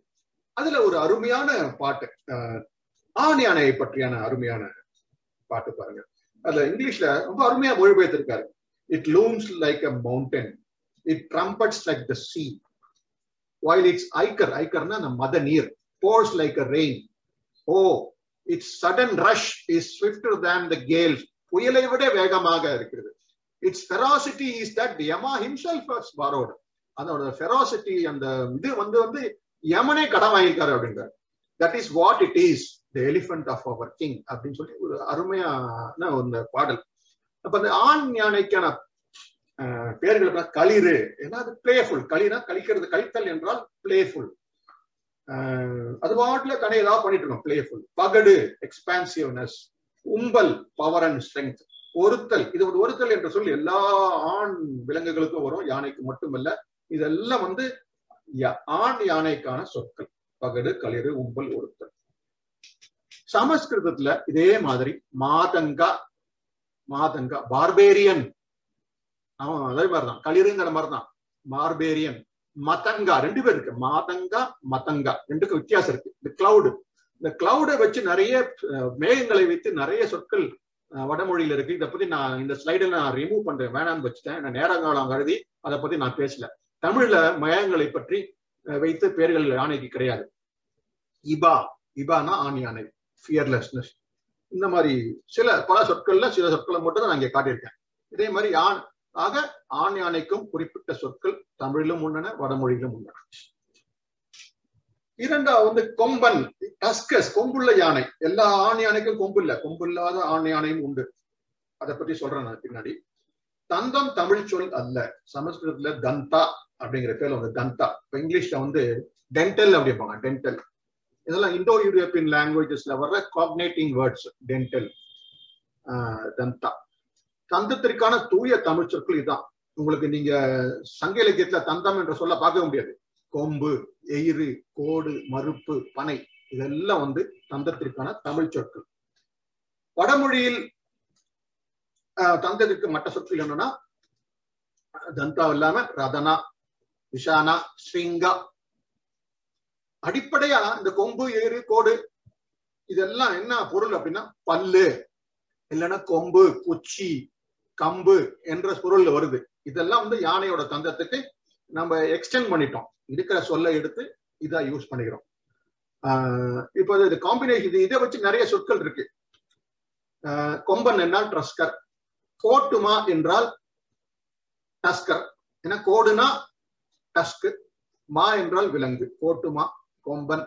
ஏந்து கொம்பன் கர்வ்டு டஸ்கர். இப்ப இந்த படத்துல போட்டிருக்க காட்டிருக்க படம் வந்து யானை வந்து அந்த ஒரு கொம்பு வந்து வளைந்து போகுது. அப்ப ஏந்து கொம்பன் அப்படிங்கிற ஒரு ப்ரிஃபிக்ஸ் என்று யானைக்கு ஆண் யானைக்கு கொம்புள்ள யானைக்கு பேர். வடமொழியில அதே மாதிரி தந்தின் தின். அப்படின்னாவே கொம்புடைய தந்தமுடைய தந்தின் ரதனின் ஸ்ரிங்கின். அந்த மேல இருக்கிற மூணு சொல்லுக்கு வைக்க பின்னாடி ஒரு ஐயனை போட்டீங்கன்னா யானைக்கான பெயர்கள். ரெண்டு தந்தம் இருக்கிறதுனால துவிதந்தா அந்த துய்ங்கிறத துய் ராதா சமஸ்கிருதத்துல துயினாவே காலப்போக்குல அது யானைங்கிற பேர் வந்துருச்சு. துய்தந்தா துய்ராதா இரண்டு தந்தங்களை உடையது. இப்போ கொம்பு இல்லாத யானையை பத்தி சொன்னேன். ஆண் யானையில பல யானைகளுக்கு கொம்பு இருக்காது. வெறும் சின்னதா இருக்கும் உள்ளுக்குள்ள பார்க்க முடியாது. அதுக்கு மக்கனா என்ற பொருள் உண்டு. இப்ப எல்லாரும் யூஸ் பண்ற வேறு தான் மக்கனா. வடமொழி சொல்லு. மக்கவனா என்று தொடங்கி மக்கனா என்று முடிந்தது. வளர்ச்சி இல்லாத குட்டை யானை இதுக்கெல்லாம் ஒரு பேர் இருக்கு. ஒரு சம்திங் இன்ஃபீரியர் ரூடிமெண்ட்ரி என்ற ஒரு பொருள் இருக்கு. வர வேண்டிய காலத்தில் பல் முளைக்காத யானை அப்படிங்கிற ஒரு பொருள் ஒன்று இருக்கு. உண்டு மக்கனா என்பது இது வந்து அர்த்த சாஸ்திரத்துல ஃபர்ஸ்ட் ஃபர்ஸ்ட் முதல்ல மக்கனாவை பற்றிய சொல். இப்போ கொம்பில்லாத யானையை பற்றி வந்த சொல்லு வந்து இது. இது அர்த்த சாஸ்திரத்தை கௌத்திரியா எழுதுறாரு. எந்தெந்த யானைகளை பிடிக்க கூடாதுன்னு அப்படி சொல்றேன். Young elephants infatuated elements elephant without tusk அதாவது மக்கானா மக்கனோ அப்படின்னு பிராக்கெட்ல வருது. Diseased elephants elephants with suckle their young ones அப்படின்னா மதர்ஸ் ஃபீமேல் எலிஃபென்ட்ஸ் இதெல்லாம் பிடிக்க கூடாதுன்னு சொல்றாரு. அவரு அவர் எழுதின சட்டத்துல கௌத்தில்யா ரத்த சாஸ்திரத்துல பிடிக்க கூடாது அதெல்லாம் மக்கனாக பிடிக்க கூடாதுன்றார் ஏன் மக்கனாக பிடிக்க கூடாதுன்னு சொன்னான்னு தெரியல எனக்கு. ஐ ஹாவ் எ ஃபீலிங் இந்த இடத்துல கொம்பு முளைக்காத வராத பருவத்தில் இருக்கிற சபடல்ட் எலிஃபென்ட்ஸ் அப்படிங்கிறதுக்கு இந்த வேர்டு மக்கனான்னு யூஸ் பண்ணிருக்காரு. பிற்காலத்துல தான் மக்கனாங்கிற இந்த சொல்லு வந்து கொம்பில் இயற்கையாகவே கொம்பில்லாத யானைக்கு உபயோகிக்கப்பட்டது என்பது என்னுடைய கருத்து. இப்ப தமிழ்ல பாத்தீங்கன்னா இதே சொல்லு வந்து மோழை மோழை என்று சொல்றது மோழைனாவே நம்ம வந்து ஒரு கோழை ஒரு வர வேண்டிய முளைக்க வேண்டிய இடத்துல மொட்டை மடைமை மரத்தின் அடி அப்படிங்கிற ஒரு ஒரு கீழ் தரமான சொல்லா இருக்குது. ஆனா மோழை யானை என்பது வந்து ஒரு டிஃபெக்ட் இல்லை. இட் இஸ் நேச்சுரல் மக்கனா என்பது ஒரு நேச்சுரல் கொம்பில்லாத யானை வந்து ஈக்குவலி ஸ்ட்ராங் uh, கொம்பு இருக்குன்னு அவசியம் கிடையாது. கொம்பு இருந்ததுதான் உங்களுக்கு இந்த இந்த தும்பிக்கையோட அகலம் கம்மியாயிரும். நீங்க கொம்பில்லாத யான் யானையை பார்த்தீங்கன்னா தும்பிக்கையோட பேஸ் ரொம்ப பிராடா இருக்கும். குணங்களின் அடிப்படையில் பல பெயர்கள் ஆணைக்கு உண்டு. குணங்களே. ஆணைக்குள்ள பல குணங்கள் இருக்கு. ஒரு முக்கியமான குணம் என்ன அப்படின்னா குளிச்சது நல்லா குளிச்சுட்டு வரோம். வந்ததுக்கு அப்புறம் மண்ணை தூவி மேல போட்டுரும். இது வந்து ஒரு யானைக்கு ஒரு குணம். வேற விலங்கு எதுவும் அப்படி செய்யாது. ஏன்னா தும்பிக்கை இருக்கு மண்ணை தூக்கி போட்டுரும். இது வந்து இத பல இலக்கியங்கள்ல பார்க்கலாம். தமிழ் இலக்கியங்கள் ரொம்ப கம்மி. இது வந்து நிதி வித்தியாஸ் நிதி சாஸ்திகா என்பது ஒரு வடமொழி நீதி இலக்கியம் தமிழகத்தில் உருவானது. சமஸ்கிருத எழுதணும். சுந்தர பாண்டியா என்பவர் எழுதிய நூல்ல ஒரு இடத்துல லேர்னிங் ஸ்டடி ஆஃப் வேதாஸ் தவம் ப்ராஸ்பரிட்டி செல்வம் புகழ் ஸ்பிளண்டர் இதெல்லாம் all these in a person that is devoid of character are similar to the back of the elephant யானை குளிச்ச மாதிரி. குளிச்சதுக்கு அப்புறம் மண்ணை தூக்கி மறுபடியும் அதெல்லாம் படிச்சா கூட மறுபடியும் கேரக்டர் இல்லாதவ பண்புடைய பண்புட பண்பின்மை பண்பு இல்லாதவனுடைய நடத்தை இப்படிதான் இருக்குங்கிறது ஒரு அருமையான இது. பல பழமொழிகள்ல இருக்குது. தமிழ்ல இந்த பழமொழி நான் அசாமிய மொழியில இருக்கு வடமொழியில இருக்கு. தமிழ்ல இருந்த வரைக்கும் இதை பற்றி இந்த செய்தியை வச்சு ஒரு பழமொழியை பார்த்தது இல்லை இந்த குணாதிசயங்கள்ல ஒண்ணு என்னன்னா யானை வந்து ஒரே இடத்துல நீங்க போட்டீங்கன்னா மரத்தெல்லாம் அடிச்சு போடிச்சிரும். யானை வந்து சாப்பிட்டுக்கிட்டு இருக்கும் போய்கிட்டே இருக்கும். இஸ் அ கிரேட் டெஸ்ட்ராயர் அப்படிங்கிற அந்த செய்தி வந்து ரிக்வேதத்துல vast possessed of knowledge bright shining like mountains in stability quick in motion you யூனா மன்னரை. Like elephants break down the forest அப்படிங்கிற ஒரு அருமையான ஒரு பாடல் இருக்கு. அதனால யானைக்கு துருமாரி எனிமி ஆஃப் ட்ரீஸ் என்ற பொருள் என்ற ஒரு சொல்லு பேர் வந்து யானைக்கு இருக்கு. துருமாரி அப்படின்னா யானை எனிமி ஆஃப் ட்ரீஸ் வடமொழியில. தமிழ்ல யானை வந்து கிராப் ரைடிங் பண்ணோம். இந்த வயல்ல போய் நெல்லெல்லாம் சாப்பிட்டோம். அதனால கல்வன் என்ற பெயர் இது கல்வன் என்ற பெயர் வந்து உங்களுக்கு வந்து நண்டுக்கும் கல்வன் என்ற பெயர் இருக்கு. தமிழ்ல நல் கல்வன் என்றால் திருடன் யானைக்கு திருடன் என்ற பெயரும் இருக்கிறது. வடமொழியில இது கூடாத கஞ்சாரா குன்றக்கேலி மாதங்கா முன்னாடி சொல்லியிருக்கேன் ஒரு மாதங்கா. இந்த மாதங்கா என்ற சொல்லுக்கு அரச மரத்துக்கும் பேர் அரச மரம். அரச மரம் அப்படிங்கிறது உங்களுக்கு ஃபைக்கஸ் ரிலீஜியஸா இருக்கும் மாதங்கா என்றால் யானை மட்டுமல்ல ஃபைக்கஸ் ரிலீஜியஸா இன்ட்ரெஸ்டிங்லி கஜபக்ஷனா அதாவது அந்த அரச மரத்துக்கு சமஸ்கிருதத்துல இருக்கிற ஒரு சொல்லு கஜபக்ஷனா அதாவது யானை சாப்பாடு. இப்ப கூட குறிப்பா வட மாநிலங்கள்ல தென் மாநில எல்லா இடத்துலயுமே பழக்கப்பட்ட யானைக்கு கொடுக்கிற முக்கியமான ஒரு உணவு வகையில ஒண்ணு வந்து அரச மர இலைகள். எல்லா ஃபைக்கஸ் லீவ்ஸையும் சாப்பிடும். குறிப்பா அரச மலைகள் இலைகள் ரொம்ப பொதுவா காணப்படுவதால் கொடுக்குறாங்க. அதனால அந்த காலத்துல அது இது பேர் வந்து கஜபக்ஷனா யானை சாப்பாடு. கஜபக்ஷா பக்ஷகா.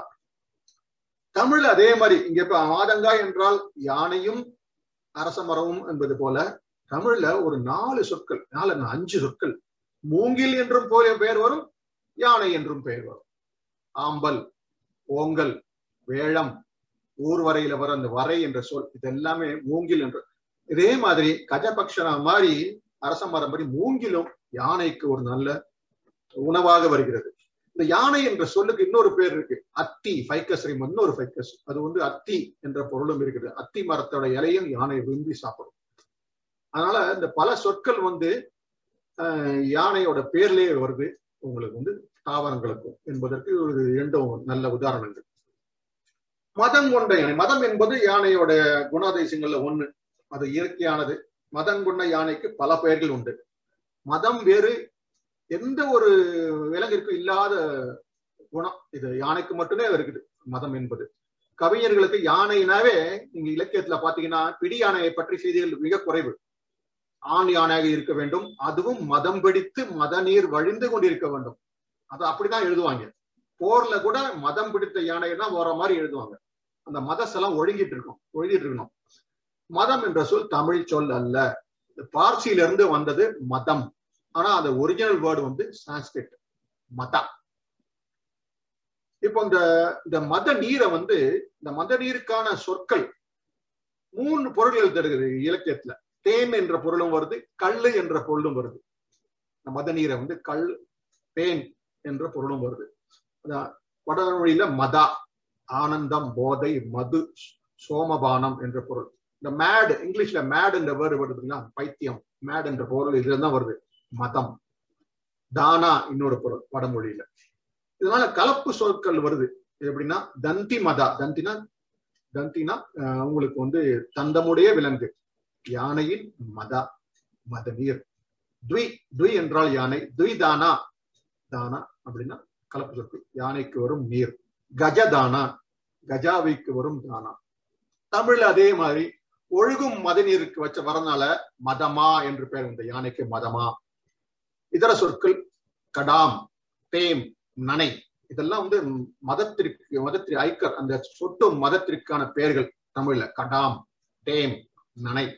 இதெல்லாம் வந்து இந்த மூணு கல்லுக்கும் தேனுக்கும் மத நீருக்கும் எல்லாம் காமனான சொற்கள். பொதுவான சொற்கள். கலப்பு சொற்கள் அதே மாதிரி. வடமொழியில இருக்கிற மாதிரி மத நீர் மதசலம்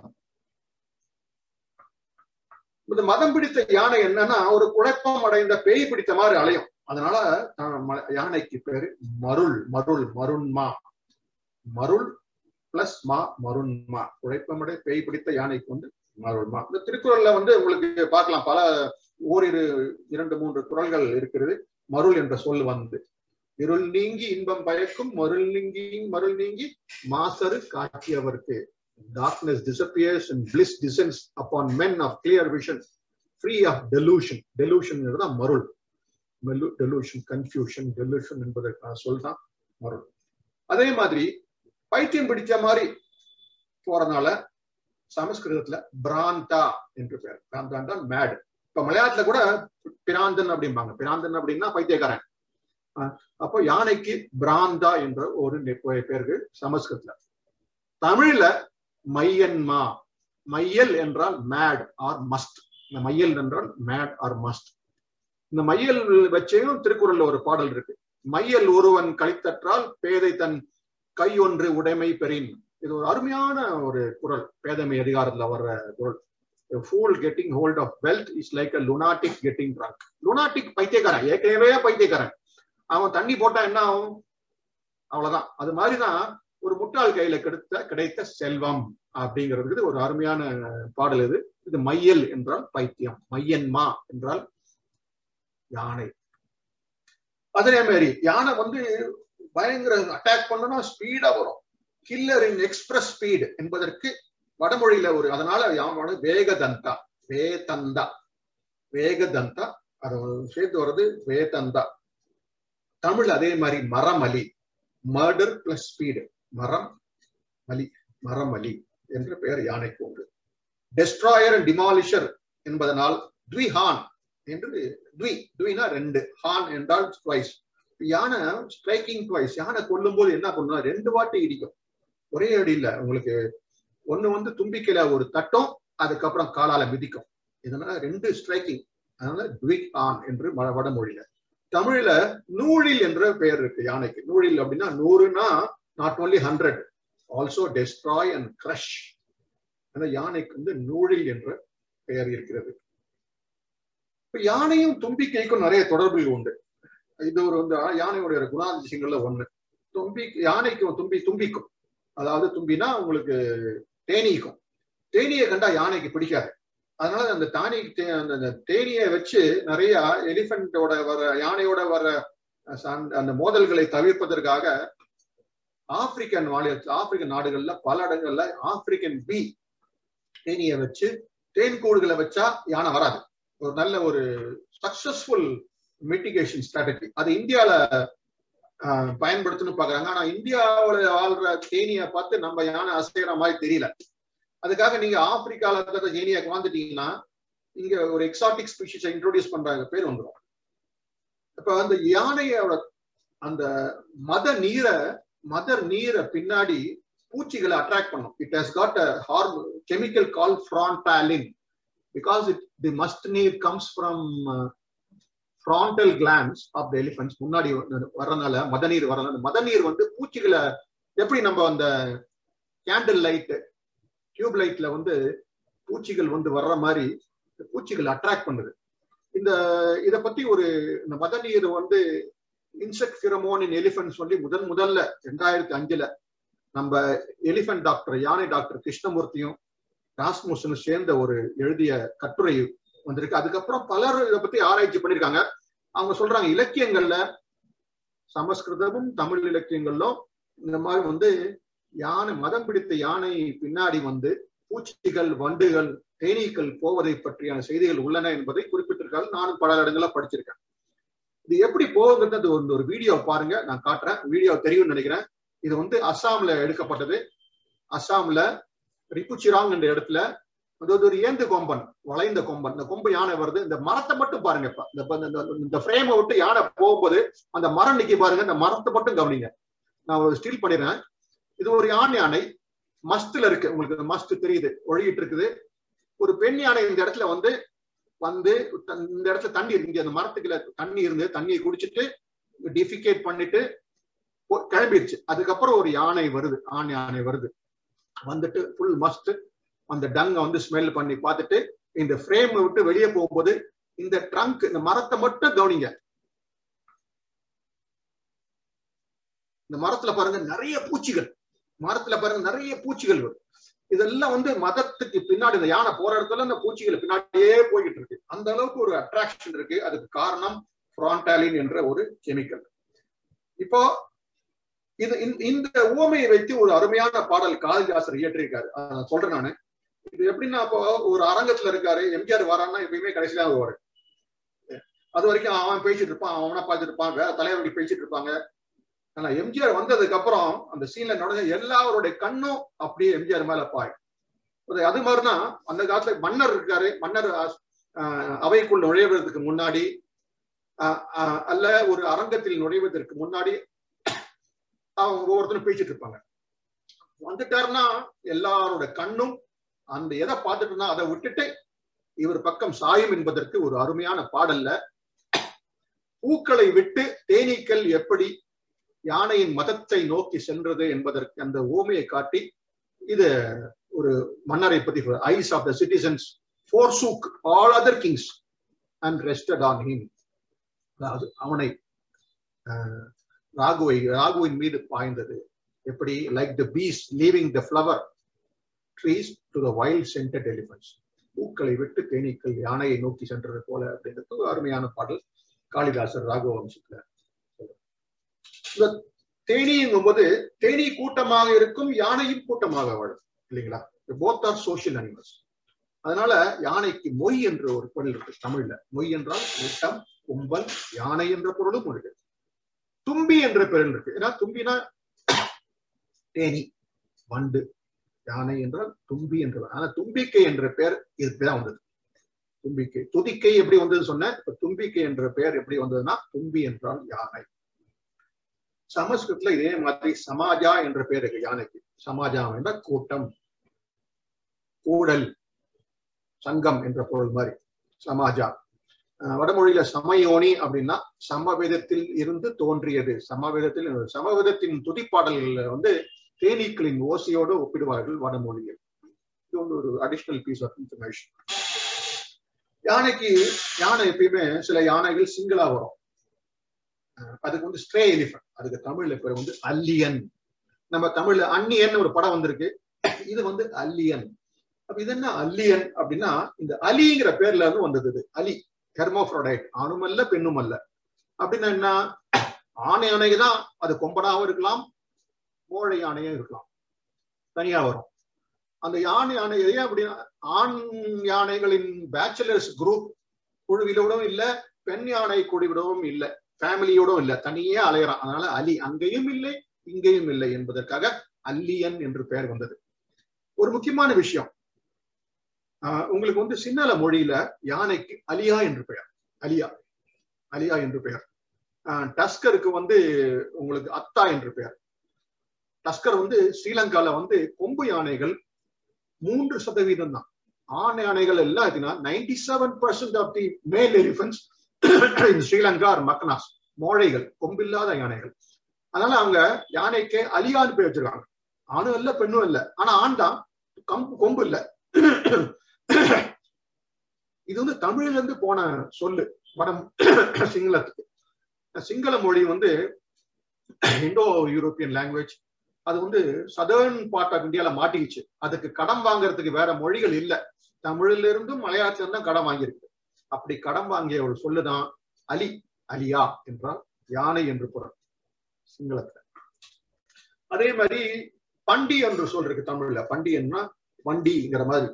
ஒரு மக்களை எடுத்துக்கொள்ள ஒரு ஊர்தி போல இருக்கிறதுனால பண்டி என்ற சொல் தமிழில் இருக்கிறது. யானையின் உருவத்தின் அடிப்படையான பெயர்கள் பல பெயர்கள். மகாமிருகா சமஸ்கிருத்துல பெருமா தமிழ்ல. தீர்க்க பாவனா உம்பர் உயரமான விலங்கு என்பதற்கால் என்பதால் சிங்க யானைக்கு உம்பல். மகா காயா பேரல் பல்கி. ரொம்ப பெரிசா பல்கியா இருக்கிறதுனால தமிழ் தமிழ்ல திண்டி வழுவை. அங்க வண்டி இங்க திண்டி திண்டி வழுவை என்ற பெயர்கள். இதற்கெல்லாம் பொருள் என்னன்னா பல்கி அண்ட் பேரல் சைஸ்ட் என்பதற்கான என்பது பொருள். இரண்டாவது யானையோட உருவம் பெரிதனினும் எலும்புகள் பலு அதிகம் இல்லாதவை. ஏன்னா பெரிய உருவமா இருக்கும்போது யா எலும்போட டென்சிட்டி குறையும். ஸ்பாஞ்சியா இருக்கும்.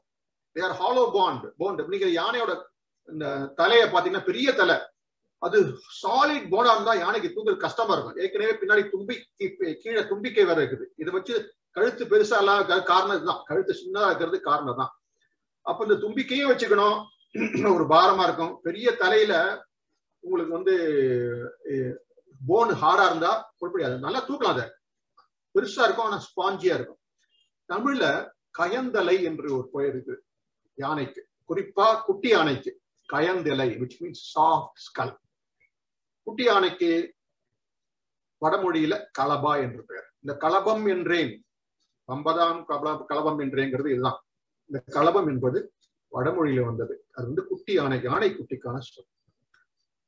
இந்த யானை யானையும் பெண்களையும் ஒப்பிட்டு பல பாடல்களையும் பல பெயர்கள் குறிப்பாக சமஸ்கிருதத்துல இருக்குது. இந்த பெண் யானையோட நடை நடை இந்த ஆணை எந்த ஆணை யானை நடக்கும்போது பாத்தீங்கன்னா இடுப்பு இப்படி லெப்ட்லயும் இடங்கு இடங்கும் இடங்கும் இருக்கும். அதுதான் பெண்களின் நடையோட ஒப்பிட்டு பல பாடல்கள் இலக்கியங்கள் இருக்குது. ஒட்டக்கூத்தர் சொல்றாரு. விக்ரம சோழ விழால அருமையா அதாவது அண்ணன் நடையை விட்டுட்டு பெண்ணான அவள் யானை நடைக்கு மாறினாள். அது ஒரு ஒரு ஒரு ஒரு ஒரு ப்ரொமோஷன் மாதிரி. Leaving her lovely innocent walk like the wild swan she began to sway like a young female elephant அப்படின்னு ஒட்டக்குத்தர் எழுதுறாரு. ஒட்டக்குத்தர் உங்களுக்கு தெரியும். இது வந்து அவர் வந்து ஒரிசால இருந்து வந்தாரு அப்படின்னு சொல்லி ஒரு ஒரு வரலாறு உண்டு இந்த பெண் இருக்கிறதுனாலதான் இந்த கஜகாமினி அப்படிம்பாங்க. யானையை போல் நடப்பவள் என்று வடமொழியில சொல்லுவாங்க. கஜ காமினி ஒரு படமே வந்திருக்குது. மாதுரி தீட்சித்தோட படம். Gaja Gamini one who walks like an elephant என்று பொருள்.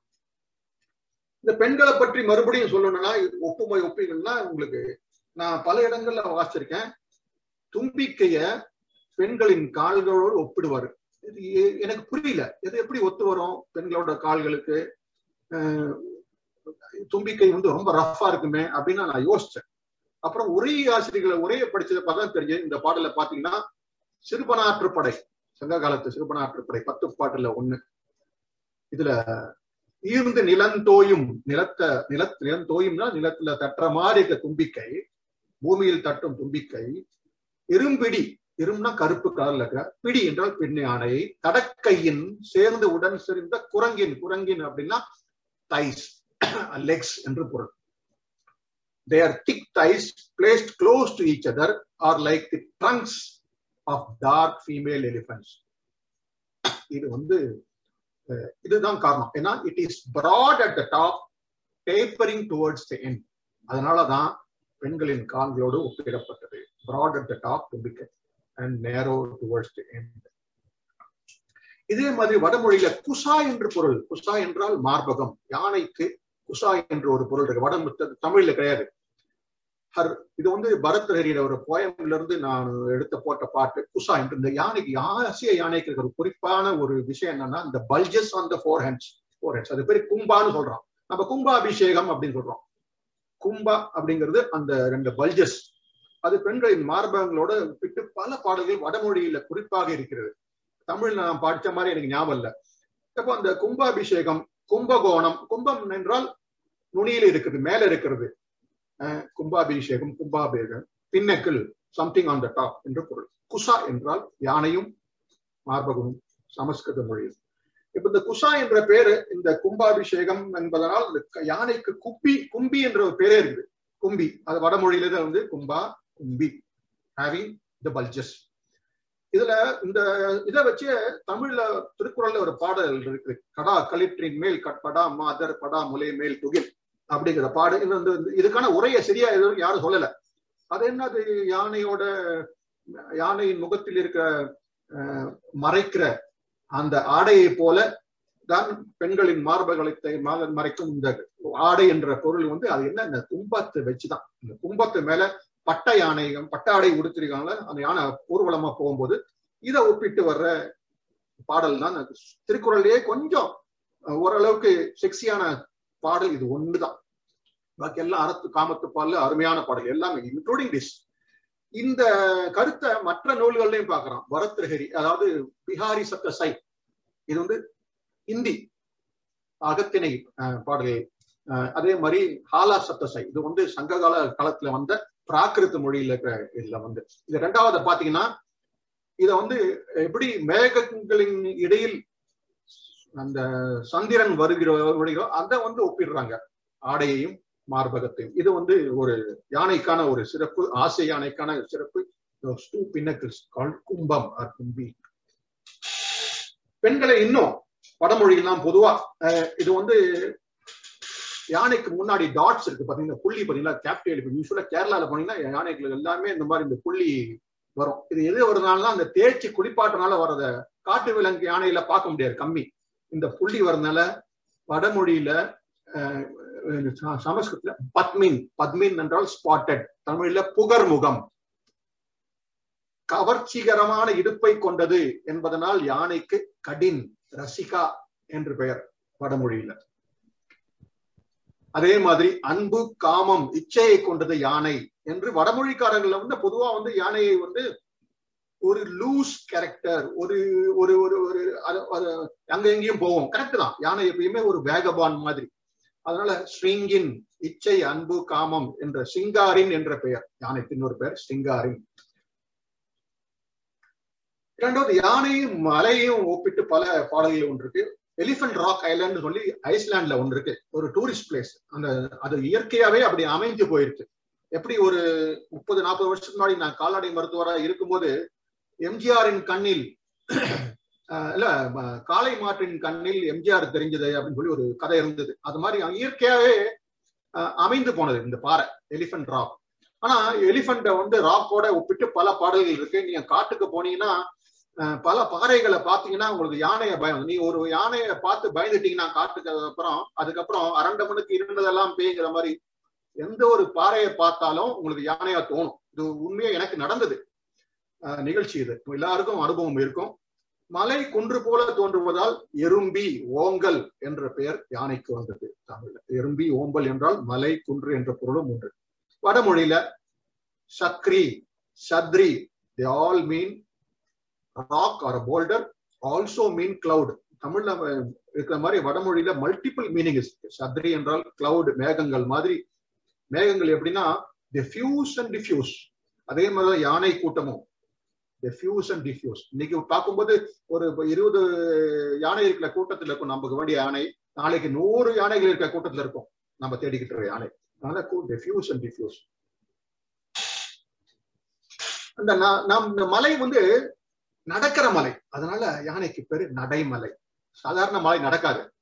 ஆனா இந்த யானை இந்த மலை வந்து நடக்கும் நடைமலை. கடமலை அதாவது மதம் கொட்டும் மத நீர் கொட்டுற யானை மலை. அதனால கடமலை. இதனால்தான் சங்க இலக்கியத்துல பத்து பாட்டுல ஒரு பாட்டுக்கு ஒரு நூலுக்கு பேரு மலை படுகடாம் மலை படுகடாம் மலை மவுண்டன்ஸ் படுகடாம் அந்த மதநீர் ஒழுகும் ஆஹ் குறிஞ்சி பாட்டு குறிஞ்சி திணைய பாட்டு பாட்டு இது நூல் இது அருமையான நூல் மலை படுகடாம் என்று பெயர் வந்தது.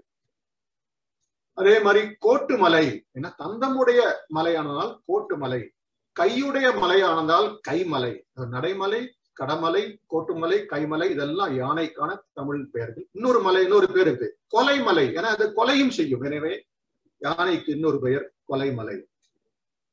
யானை வந்து ஒரு தரைவாழ் நீரினம். அதாவது எப்படின்னா யானையோட முன்னோர்கள் ஆன்சஸ்டர்ஸ் ஆஃப் எலிஃபன்ஸ் எலிஃபன் எவல்யூஷனை பார்த்து பார்த்தீங்கன்னா சின்னதா இருந்து பெருசானது.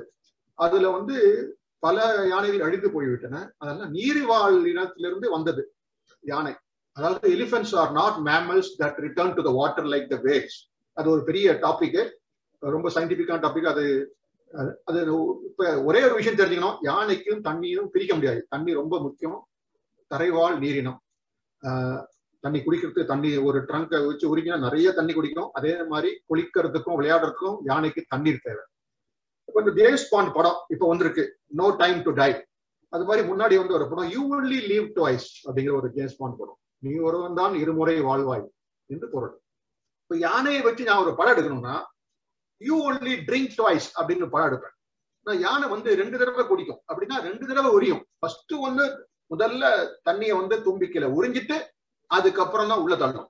அப்போ it is like drinking toys இதை வச்சு நிறைய பேர் வந்து வடமொழியில இருக்கு. துய்பா ஏன்னா யானையை அப்பதான் முதல் தடவை பாக்குறாங்க ஆரியர்கள் யானையை பாக்குறான் மிருகஹஸ்டின்னு பார்த்தான் பேர் வச்சான்.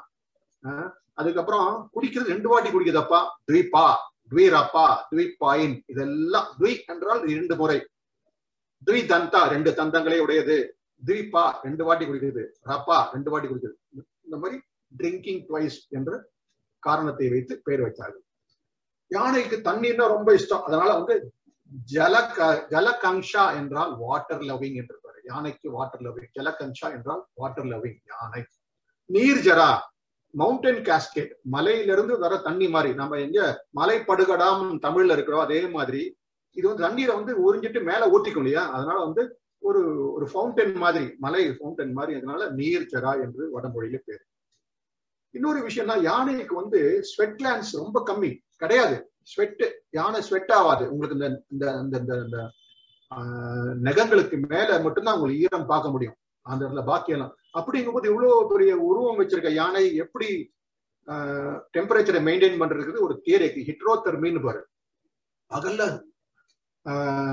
ஹீட்டை ஃபுல்லா வாங்கிட்டு நைட்ல வந்து ஹீட்டை ஃபுல்லா வெளியே விடும் அப்படிங்கிற ஒரு புதிய லேட்டஸ்ட் தியரி ஸ்வெட்லாண்ட்ஸ் ரொம்ப கம்மி யானைக்கு. ஆப்பிரிக்கன் யானையா வந்து சரி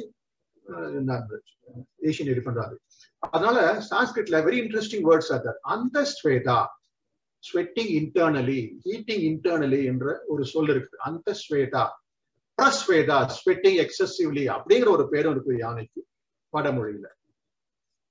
இப்ப நான் முன்னாடி சொன்ன அந்த திருக்குறள் முன்னூத்தி ஐம்பதுக்கு அருமையான ஒரு படம் போட்டு சித்தரிக்கணும் அப்படின்னா எப்பொருள் எத்தன்மைத்து ஆயினும் அப்பொருள் மெய்ப்பது காண்பது என்பதற்கு யானை ஒரு ஒரு மாறுபட்ட உயிரினம் என்பதால் ஐந்து குரடல் கொடுத்தனா ஒருத்தன் ட்ரங்க பிடிச்சிக்குவான் ஒருத்தன் வாழை பிடிச்சிக்குவான் ஒரு வாய் இத செவியை பிடிச்சுக்கிட்டு வாழை பிடிச்சிட்டு சொல்லுவான் இது யானை பாம்பு மாதிரி அந்த மாதிரி முரம் மாதிரி அப்படிங்கிறதுக்கு ஒரு அருமையான ஒரு விலங்கு யானை. இப்ப இந்த கால்களை வைத்து என்ன பெயர்கள் சொல்லியிருக்காங்கன்னு அப்படின்னு பார்ப்போம். இந்த யானையோட காலுக்கு ஒரு முக்கியமான அம்சம் என்னன்னா தமிழ் வடமொழியில பாதா அப்படின்பால் தமிழ்ல அடிமோ இந்த ஒரு கன்ஸ்ட்ரக்ஷன் அந்த காலுக்கு வந்து ஒரு கன்ஸ்ட்ரக்ஷன் ஒரு இது இருக்குது. அதுலதான் செயினை வச்சு யானையை கட்டுவாங்க. இந்த கன்ஸ்ட்ரக்ஷன் இந்த குறுகிய இடம் இது மட்டும் இல்லாம இருந்தா நம்ம யானைய பழக்கப்படுத்தி இருக்க மாட்டோம். யானையை வந்து கழுத்துல செயினை போட்டு கட்ட முடியாது. இந்த மாதிரி நாலு காலையும் கட்டிட்டு ட்ரெயின் பண்ணாங்க. இந்த இந்த இந்த இந்த சுருக்கு இருந்தனாலதான் நமக்கு இந்த யானையை வந்து படக்க யானையை கொண்டு வர ரொம்ப வசதியா போச்சு. இதனால தமிழ் வடமொழியில அந்த வட்டமான கா- பாதம் உடையதால் சக்கரபாதா என்று பெயர். சக்கரபாதா. பெரிய பாதமானதால் பிண்ட பாதா என்று யானைக்கு ஒரு பெயர். தமிழ்ல பொங்கடி என்று பெயர். அதே மாதிரி ரத்தக்கரை படிந்த கால்களை கொள்வது கொல்லுவதால் ரத்தக்கரை படிந்த கால்களானால் ரத்தபாதா என்று யானைக்கு பெயர் வடமொழியில. தமிழ்ல இத வந்து யானையோட காலை இந்த குறுகிய இடத்துல இருக்கிறதுனால அந்த உரலோட ஒப்பிடுறாங்க. உரல் உரல் மாதிரி உடைய கால். துடி இந்த துடி அடிப்பாங்க இல்லையா? துடி மாதிரி உடைய கால் இந்த கன்ஸ்ட்ரக்ஷன் இருக்கனால யானைக்கு உரலடி கரையடி என்ற பெயர் துடியடி என்ற ஒரு பெயரும் உள்ளது யானைக்கு. கஜா தமிழ்ல வடமொழியில முக்கியமான இன்னும் ஒரு நாலு மூணு நாலு ஸ்லைடு தான். வடமொழியில முக்கியமான சொல் பொதுவான சொல் கஜா யானைக்கு தமிழ்ல யானை. இது இது இந்த பெயர் எப்படி வந்தது என்பதை பார்ப்போம். எட்டிமாலை வேறு சொற்கள் இது காம்போ வேர்ட்ஸ் நிறைய இருக்கு. கஜதானா தானானா கஜதானா முன்னாடி சொன்னோம். நீர் நீர் கஜ நாசா நாசா என்றால் நோஸ் ட்ரங்க் கஜ ரோஹா கஜ வீதி எலிஃபண்ட் பாத் என்பதற்கு கஜ வீதி என்று பெயர். அதே மாதிரி யானை பாகன் யானை கொம்பு யானை பட்டம். தமிழ்ல ஒரு யானைங்கிற பிரிஃபிக்ஸ் வச்சு நிறைய சொற்கள் சொற்கள் யானைக்கான சொற்கள் பேர் இல்ல எல்லாம் சொற்கள். கஜா என்றால் இருபுறமும் சாய்ந்த மண் மேடு என்று பொருள். ஒரு பொருள். பல பொருள்கள் இருக்கு. நான் நினைக்கிறேன் இருபுறமும் சாய்ந்த மண் மேடு. அப்படி மண் மேடு வந்து பாறை மாதிரி மண் மேடு இருந்தா அது ரெண்டு பொருள் சாஞ்சிருக்க இடம். மண் மேடு என்ற பொருள். கஜா. ஆனா இந்த பொருள்ல வந்திருக்க முடியும் நான் சொல்றேன். இது இதுவா இருக்க வாய்ப்பு இல்லை. கஜா என்ற சொல் இந்திய மொழிகளில் எந்த ஒரு மொழியிலையும் இப்போது தத்து உபயோகத்துல இல்ல. வடமொழி சொல்லா இருந்தாலும் எல்லாமே ஹாத்தி. இந்த ஹஸ்டின் என்ற பேர்ல வர்ற வர்றதுதான் ஹாத்திங்கிறது தான் இருக்குது இப்போ கஜா என்ற சொல் ஆனால் இந்தோனேசிய மொழி ஜாவனீஸ் ஜவனீஸ் மொழி மலேய மொழி பிலிப்பைனோ மொழியில எல்லாம் கஜா என்றால் யானை இங்கதான் யூஸ் பண்றாங்க இங்க இல்ல. தமிழ்ல அன்று முதல் இன்று வரை வழக்கில் உள்ள சொல் யானை? நடுவுல தான் இந்த உங்களுக்கு இந்த பக்தி காலத்துல யானை என்ற சொல் ஆணை அப்படிங்கிற கொஞ்சம் சொல்றேன் மாறிச்சு பத்து அன்று முதல் இன்று வரை யானை தான் இந்த யானை என்ற சொல் எப்படி வந்தது அப்படி என்பதற்கு நான் கணேசன் அவர்கள் நான் கணேசன் அவர்கள் ஒரு குழுல சொன்னாரு ஆலமரத்தின் விழுது எப்படி தொங்கிட்டு இருக்கும் பார்த்தீங்களா? ஆலமரத்தின் விழுது. அது வந்து தும்பிக்கை மாதிரி. அதனால ஆள்நை யாழ்நை என்பதுதான் ஆணை ஆனது என்று இவர் கருத்து தெரிவித்திருக்கிறார். அது எந்த அளவுக்கு உண்மை என்பது நல்ல ஒரு அருமையான சிந்தனை இது. அஹ், ஆராய வேண்டிய சிந்தனை. யாழ்நை யானை இப்ப இந்த கஜா அந்த யானை இலக்கியங்கள்ல எந்தெந்த இடத்துல எப்ப எந்த காலகட்டத்துல வருது என்பதை பார்ப்போம். பல சொற்கள் இருக்கு வடமொழியில. முதல்ல வடமொழியில. ஹஸ்டின் கீழே பாருங்க. கஜா குஞ்சரா தீபா வாரணா திவிராதா நாகா இந்த சொற்கள் வடமொழியில கிளாசிக்கல் சான்ஸ்கிரிட் வேதிக் சான்ஸ்கிரிட் ராமாயணம். நடுவில் இருக்கிறது ராமாயணம். இந்த மூணு காலகட்டத்துல எந்தெந்த சொற்கள் எப்ப வந்ததுன்னு நான் பார்த்தேன். இந்த கிளாசிக்கல் நூத்தி மூணு நானூத்தி எழுபத்தி நாலு அப்படிங்கிற number of times Vedic textile நூத்தி இருபத்தி மூணு முறை வருகிறது. இதெல்லாம் வச்சு நான் ஒரு பர்சன்டேஜ் ஆஃப் அக்கரன்ஸ் பார்த்தேன். அப்போ வேதிக் பீரியட்ல the most common word was ஹஸ்டின் கஜாங்கிற பேரு பின்னாடிதான் வருது. ஹஸ்டின் ஹஸ்டின் என்ற பேரு ராமாயணத்துல ரொம்ப குறைஞ்சிடுச்சு. கஜா ஜாஸ்தி ஆயிடுச்சு. அதுக்கப்புறம் ஹஸ்டின்ங்கிற பேரு ரொம்ப மிகவும் குறைந்து விட்டது. கரின் என்ற சொல். கரின் என்ன கையுடைய என்று பொருள். கடைசி சொல். இந்த பச்சை கார்ல இருக்கு பாருங்க கரின். கரின் என்ற சொல் ராமாயணத்துல கொஞ்ச இடத்துல கிளாசிக்கல் பீரியட்ல கிளாசிக்கல் சான்ஸ்கிரிட் அப்படிங்கிறது உங்களுக்கு வந்து பரதர்ஹரி காளிதாசர் அப்புறம் அஸ்வகோஷா இவருடைய காமனோட காலத்துல வர்ற கிளாசிக்கல் டெக்ஸ்ட்ல கரின் என்றது ஹஸ்டின் என்ற சொல்ல வரை பொருள். அப்ப பாருங்க என்ற சொல் இருமுறை குடிக்கும் என்ற சொல் மூ- அப்படியே கிராஜுவலா இன்க்ரீஸ் ஆகுது. இது ஒரு அருமையான ஒரு கிராஃப் உண்டு. கஜா என்ற சொல் பிற்காலத்துல ஜாஸ்தி ஆயிடுச்சு. ஆக மொத்தம் இங்க உங்களுக்கு வேத காலத்துல கஜா என்ற சொல் இல்லை. போஸ்ட் வேதிக் பீரியட்ல தான் கஜா என்ற சொல்லே வரும். யானை என்ற சொல்ல பாத்தீங்கன்னா பாத்தீங்கன்னா முன்னாடி சொன்ன மாதிரி அன்று முதல் இன்று வரை யானை இருக்குது. இந்த மூன்று காலங்களா பிரிக்க வச்சிருக்கேன் சங்க காலம் நீதி இலக்கிய காலம் பக்தி காலம். அந்த பக்தி காலத்துல பாருங்க இந்த யானை என்ற சொல் கொஞ்சம் குறைஞ்சிருச்சு ஃபர்ஸ்ட் முதல்ல இருக்கிற யானை என்ற சொல் கொஞ்சம் குறைஞ்சு. அதுக்கு பதிலா அந்த ஆணைன்னு ஒரு பேர் வந்துருச்சு அந்த யானைங்கிறத ஆணை என்று ஆகிவிட்டது. யாமை என்பதுதான் ஆமையானது. அது மாதிரி யா வந்து ஆவா புணர்றது வந்து ஒரு இயற்கை. ஆனா என்னமோ அந்த பக்தி காலத்துக்கு அப்புறம் என்னமோ அதை மறுபடியும் நம்ம யானைக்கே வந்துட்டோம். யானையை ஒத்துக்கல. ஆஹ் ஆக அந்த யானை என்ற சொல் தான் பொதுவா இருக்கிறது. களிறு என்ற சொல் அதுக்கு அடுத்தது ஃப்ரீக்வன்சி ஆஃப் அக்கரன்ஸ் வேளம் என்ற சொல் அன்று முதல் பக்தி கால இலக்கியங்கள்லயும் ஒரே ப்ரொபோர்ஷன்ல யூஸ் பண்ணிட்டு இருக்கோம். பிடி யானையின் சொல்ல சொல்லாட்சி குறைந்து விட்டது கொஞ்சம் கரி இந்த கரி என்றது வடமொழியில வந்து கரின் வடமொழியில தமிழ்ல கரி. இது வந்து பக்தி கால இலக்கியத்துல கரி என்ற சொல் அதிகமா இருக்கு. நாகம் என்ற சொல் பிற்காலத்துல வந்தது. வடமொழியின் தாக்கத்தால் வந்த சொல். இதெல்லாம் வந்து காலகட்டத்துல ஒவ்வொரு சொற்கள் எப்ப எப்படி வருது எந்த காலத்துல வருது அழிந்து வருது என்பதற்கான ஒரு அடையாளங்கள். ராமாயணத்தை எடுத்துக்கோம் ஆஹ் கம்ப ராமாயணம். இது ரெண்டையும் ஒரு யானை என்ற சொல்ல வந்து எப்படி கையாண்டிருக்காங்கன்றது வால்மீகியும் கம்பரையும் ஒப்பிடுறேன். வால்மீகி ராமாயணத்துல ரெண்டாயிரத்தி எழுபத்தி நாலாயிரம் கப்லெட்ஸ் கம்பர் வந்து குவாட்ரைன்ஸ் எழுதினாரு. நாலு வரியில பனிரெண்டாயிரம் ஆக மொத்தம் ரெண்டுக்குமே வரிகள் ஒண்ணுதான். ஆஹ் உங்களுக்கு வந்து வால்மீகி ராமாயணத்துல ஆறு காண்டங்கள் கம்பர் எழுதுனது ஆறு காண்டங்கள். உத்தர காண்டம்னு ஒண்ணு இருக்குது. அது பிற்காலத்தில் வந்தது நீங்க கவனிக்கணும். வால்மீகி ராமாயணத்துல வர்ற உத்தரகாண்டம். இப்ப பல புக்குல பல வால்மீகி ராமாயணத்தை வாங்கினா அந்த ஆறோட முடிக்கும். உத்தரகாண்டம் இருக்கிறது. இல்ல. உத்தரகாண்டம் பிற்கால சேர்க்கை. இப்ப இந்த ஒவ்வொரு காண்டத்திலையும் யானையை பற்றிய செய்திகள் பார்க்கிறோம் நம்ம. ஆஹ் யானையை பற்றிய சமஸ்கிருதம் தமிழ்.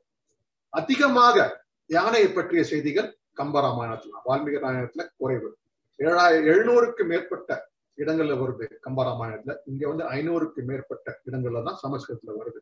ஆனா பயன்படுத்திய சொற்களை பாத்தீங்கன்னா முப்பத்தொன்பது சொற்களை வால்மீகி உபயோகித்திருக்காரு தமிழ்ல கம்பர் உபயோகித்தது இருபத்தி ரெண்டு தான் அதிலும் பல சொற்கள் சில சொற்கள் வடமொழி சார்ந்தது.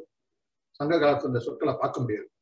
அப்போ அப்போ Valmiki has used more diverse number of words but Kambar has used more occurrence frequency of occurrence of the word word in Kambaramayanam Kamba Ramayanam is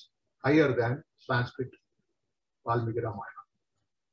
இறுதியாக ஒரே ஒரு ஸ்லைடு இந்த கும்கின்னு ஒரு சொல் இருக்கு. இவ்வளவு சொல்லிட்டோம் இந்த கும்கிங்கிற சொல்லு என்ன அப்படின்னு சொல்லி ஒரு படமே வந்திருக்கு கும்கி என்ற பல சொல்லு. இந்த கும்- கும்கின்னா trained captive elephant specially trained captive elephant எப்படி ஒரு கமாண்டோஸ் மாதிரி. நம்மளும் மனிதர்கள் தான். ஏகே ஃபார்ட்டி செவன் வச்சுட்டு போறத பிளாக் கேட்ஸ் அவங்களும் மனிதர்கள் தான். நாம்பளும் மனிதர்கள் தான். போரில் ஈடுபடும் மக்கள் போர் போர்ல இருக்கிற அவனும் சோல்ஜரும் மனிதர்கள் இருக்கலாம் ஆனா அவங்களும் தேர் ஆல் ஸ்பெஷலி ட்ரெயின் அது மாதிரிதான் எல்லாவும் பழக்கப்பட்ட கேப்டிவ் எலிஃபென்ட் தான். ஆனா இந்த குங்கி யானைகள் ஸ்பெஷலி ட்ரெயின்டு மற்ற யானைகளை துரத்துறதுக்கு பட்டாசு வெடிக்காலோ சுட்டாவோ பயப்பட்டு பயப்பட்டு ஓடாத யானைகள் புலியை பிடிக்கிறதுக்குன்னா புலியை கண்டு ஓடாத யானைகள் இதெல்லாம் ஸ்பெஷலி ட்ரெயின்டு கும்கி எலிஃபென்ட்ஸ் இந்த கும்கி என்ற வார்த்தை குமுக்கு என்ற சொல்லிலிருந்து வந்திருக்க வாய்ப்பு உண்டு. குமுக்கு என்றால் ஹோல் டோட்டல் லார்ஜ் குவாண்டிட்டி இந்த ஐந்தாவது பொருள். ஐந்தாவது பொருள் எய்ட் அண்ட் ரீஇன்ஃபோர்ஸ்மெண்ட் இது ஹிந்தியில குமுக் அப்படிம்பாங்க உருதுல குமக் அப்படிம்பாங்க. அந்த ரீஇன்ஃபோர்ஸ்மெண்ட் எய்டு சப்போர்ட் என்ற பெயர்ல பொருள்ல வருது. அநேகமா அதனால கும்கி என்றது சொல் வடமொழி சொல்லாக இருக்க வாய்ப்புள்ளது. தமிழ் சொல்லாக இருக்க வாய்ப்பில்லை என்று சொல்லி இந்த தமிழ்ல வந்து என்னை பொறுத்த வரைக்கும் என்னோட பட்டியல நூத்தி பத்து பேர் இருக்கு. சமஸ்கிருத்துல நூத்தி நாற்பத்தி ரெண்டு. என்னுடைய பட்டியல் இங்கு இப்போ ஓரளவுக்கு சேச்சுரேட்டட் லெவல்ல வந்துருச்சு. நான் ஒன்று ரெண்டு மிஸ் ஆயிருக்கலாம் ஆஹ் இதை விட ஒரு ப- அஞ்சு ஆறு அதிகமா இருக்கலாம். இரண்டுக்கும் இடையே ஒரு வேறுபாடுகள் என்ன அப்படின்னா தமிழில் மேகங்களின் அடிப்படையிலான பெயர்கள் இல்லை. சொன்ன எடுக்கிறேன். நீர் நீர்வாழ் அந்த குணத்தை பற்றியான பெயர்களும் தமிழ்ல இல்லை. தமிழ்ல சமூ சீமூகம்னு ஒரு பேர் இருக்கு. அது ஜிமுகா ஜிமுத்தா என்ற பொருள் வந்து சமஸ்கிருதம் வந்தது. தமிழில் அடைமொழிகள் காலப்போக்கில் பெயராகின்றன. முன்னாடி சொன்னன. பெருங்கை யானை அப்படின்னு இருந்துக்கிறோம் காலப்போக்கில் யானையை விட்டுருவாங்க. பெருங்கைனாவே யானைன்னு ஒரு பேர் வந்துருக்கு. இப்படி ஒரு எவல்யூஷன் ஆஃப் வேர்ட்ஸ் ஒரு ஐடியா சொல்றேன் ஐடியா மூணாவது பொதுவாக தமிழில் பெயர்கள் பெண்களையோ காமத்தையோ குறிப்பாக இல்லை. நான் சொன்னேன் உங்களுக்கு சிங்காரின் உஷா என்ற பல பெயர்கள் சொன்னேன். அந்த மாதிரி பெயர்கள் தமிழ்ல பார்க்க முடியாது. தமிழில் பெரும்பாலான பெயர்கள் யானையின் உடல்மல உடலமைப்பை பற்றியும் குணாதிசயங்களின் அடிப்படையில் தான் அமைந்துள்ளது என்பது என்னுடைய இந்த ஆய்வின் முடிவு. இந்த சொல்வளம் ஒத்த சொற்கள் ஆஹ் பாத்தீங்கன்னா உங்களுக்கு தமிழ்ல நூத்தி பத்து தான் கம்மியா இருக்கு வடமொழியில நூத்தி நாற்பத்தன்று அப்படின்னு சொல்லலாம். இரண்டு மொழிகளுக்கும் காரணம் இருக்கு. இப்ப தமிழகம் என்பது இந்திய பரப்பளவு பரப்பு. பாத்தீங்கன்னா அந்த காலத்துல எப்பயுமே மௌரியன் எம்பையரோட மேப்பு அந்த ஏரியா வடமொழி பேசப்படும் நாடு வழங்கிடங்களின் ஏரியா வந்து முப்பத்தி ரெண்டு லட்சம் ஸ்கொயர் கிலோமீட்டர் தமிழகம் வந்து ரெண்டே ரெண்டு லட்சம் ஸ்கொயர் கிலோமீட்டர் தான். வடமொழி இலக்கியங்கள் இந்தியா முழுவதும் உருவானது எக்ஸப்ட் இன்க்ளூடிங் தமிழ்லேண்ட் வடமொழி இலக்கியங்கள். ஆனா தமிழ் இலக்கியங்கள் தமிழகத்தில் மட்டும்தான் தோன்றியது. எனவே தாக்கம் என்று வந்தால் வடமொழி இலக்கியத்தின் தாக்கம் தான் தமிழ் இலக்கியங்களில் வர வாய்ப்புள்ளது. அதிக வாய்ப்புள்ளது இப்போ இந்த ஸ்கொயர் கிலோ அப்போ நீங்க ஸ்ட்ரைக் ரேட் எடுத்துப்பாங்க. இந்த இந்த ரெண்டு லட்சம் ஸ்கொயர் கிலோமீட்டர்ல வந்த சிறி ஒரு வடமொழி இலக்கியங்கள்ல கம்பேர் பண்ணும்போது தமிழ்ல வந்து பத்துல ஒரு பங்கு தான் இருக்கும். அதுலயே நூத்தி பத்து பேர் இருக்கு. வடமொழியில இவ்வளவு இருந்தும் நூத்தி நாற்பத்தி ரெண்டு தான். ஆனா வேற எந்த ஒரு மொழியில நூற்றுக்கணக்கான பேர்களை பார்க்க முடியாது யானைக்கான. தமிழ் வந்து ஒரு வாழும் தொல்லுயிர் எச்சம்.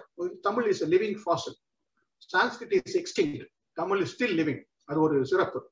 தமிழ் தான் திராவிட மொழி குடும்பத்திலே மிகவும் செம்மைப்படுத்த மொழி. இந்தியாவில் ஐம்பதுக்கும் மேற்பட்ட கல்வெட்டுகள் தமிழகத்தில் தான் காணப்படுகிறது. இதெல்லாம் ஒரு காரணங்கள். ஏன் இவ்வளவு பேர் இருந்தது அப்படி யானைக்கு வந்ததுங்கிறது?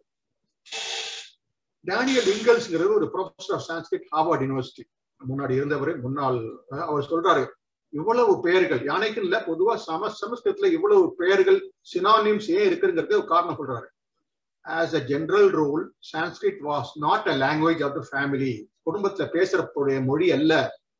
Sanskrit was therefore diversed divorce separated from the area of life daily லைஃப்ல இருந்து separated whence the poetry of what I would call அதோட போயட்ரி அதோட கவிதை நேச்சுரல் லாங்குவேஜ்ல வர்ற மாதிரி கிடையாது. இயற்கையான வர்ற language derives much of its natural லாங்குவேஜ்ல வர்ற தமிழ் போன்ற உதாரணத்துக்கு வர்ற அந்த ஸ்ட்ரென்த் வடமொழிக்கு இல்ல one effect of this artificiality on Sanskrit literature is clear and relatively simple to describe. எப்படி Sanskrit not only has an enormous vocabulary, சொல் வளம், it also has a large choice of synonyms, ஒத்த சொற்கள், than any other languages, language I know அப்படின்னு சொல்லிட்டார் I know. In a natural language, இயற்கையாக வந்த மொழியில இது செயற்கையாக வந்தது. There are probably probably no synonyms அப்படின்னு சொல்றாரு அப்படின்னு ஒரு எழுதாரு ஆனா இந்த கருத்து ஒத்துக்கொள்ள தமிழை எடுத்துக்கோம் தமிழ்ல வந்து இயற்கையான மொழி ஆர்டிபிஷியல் லாங்குவேஜ்ல இருக்கு. இல்ல அதுலயும் நூற்றுக்கணக்கான பேர்கள் யானைக்கான பெயர்கள் இருக்கின்றன. இதுக்கு காரணங்கள் என்னை பொறுத்த வரைக்கும் இலக்கியங்களின் தொன்மை மற்றும் பன்முகத்தன்மை.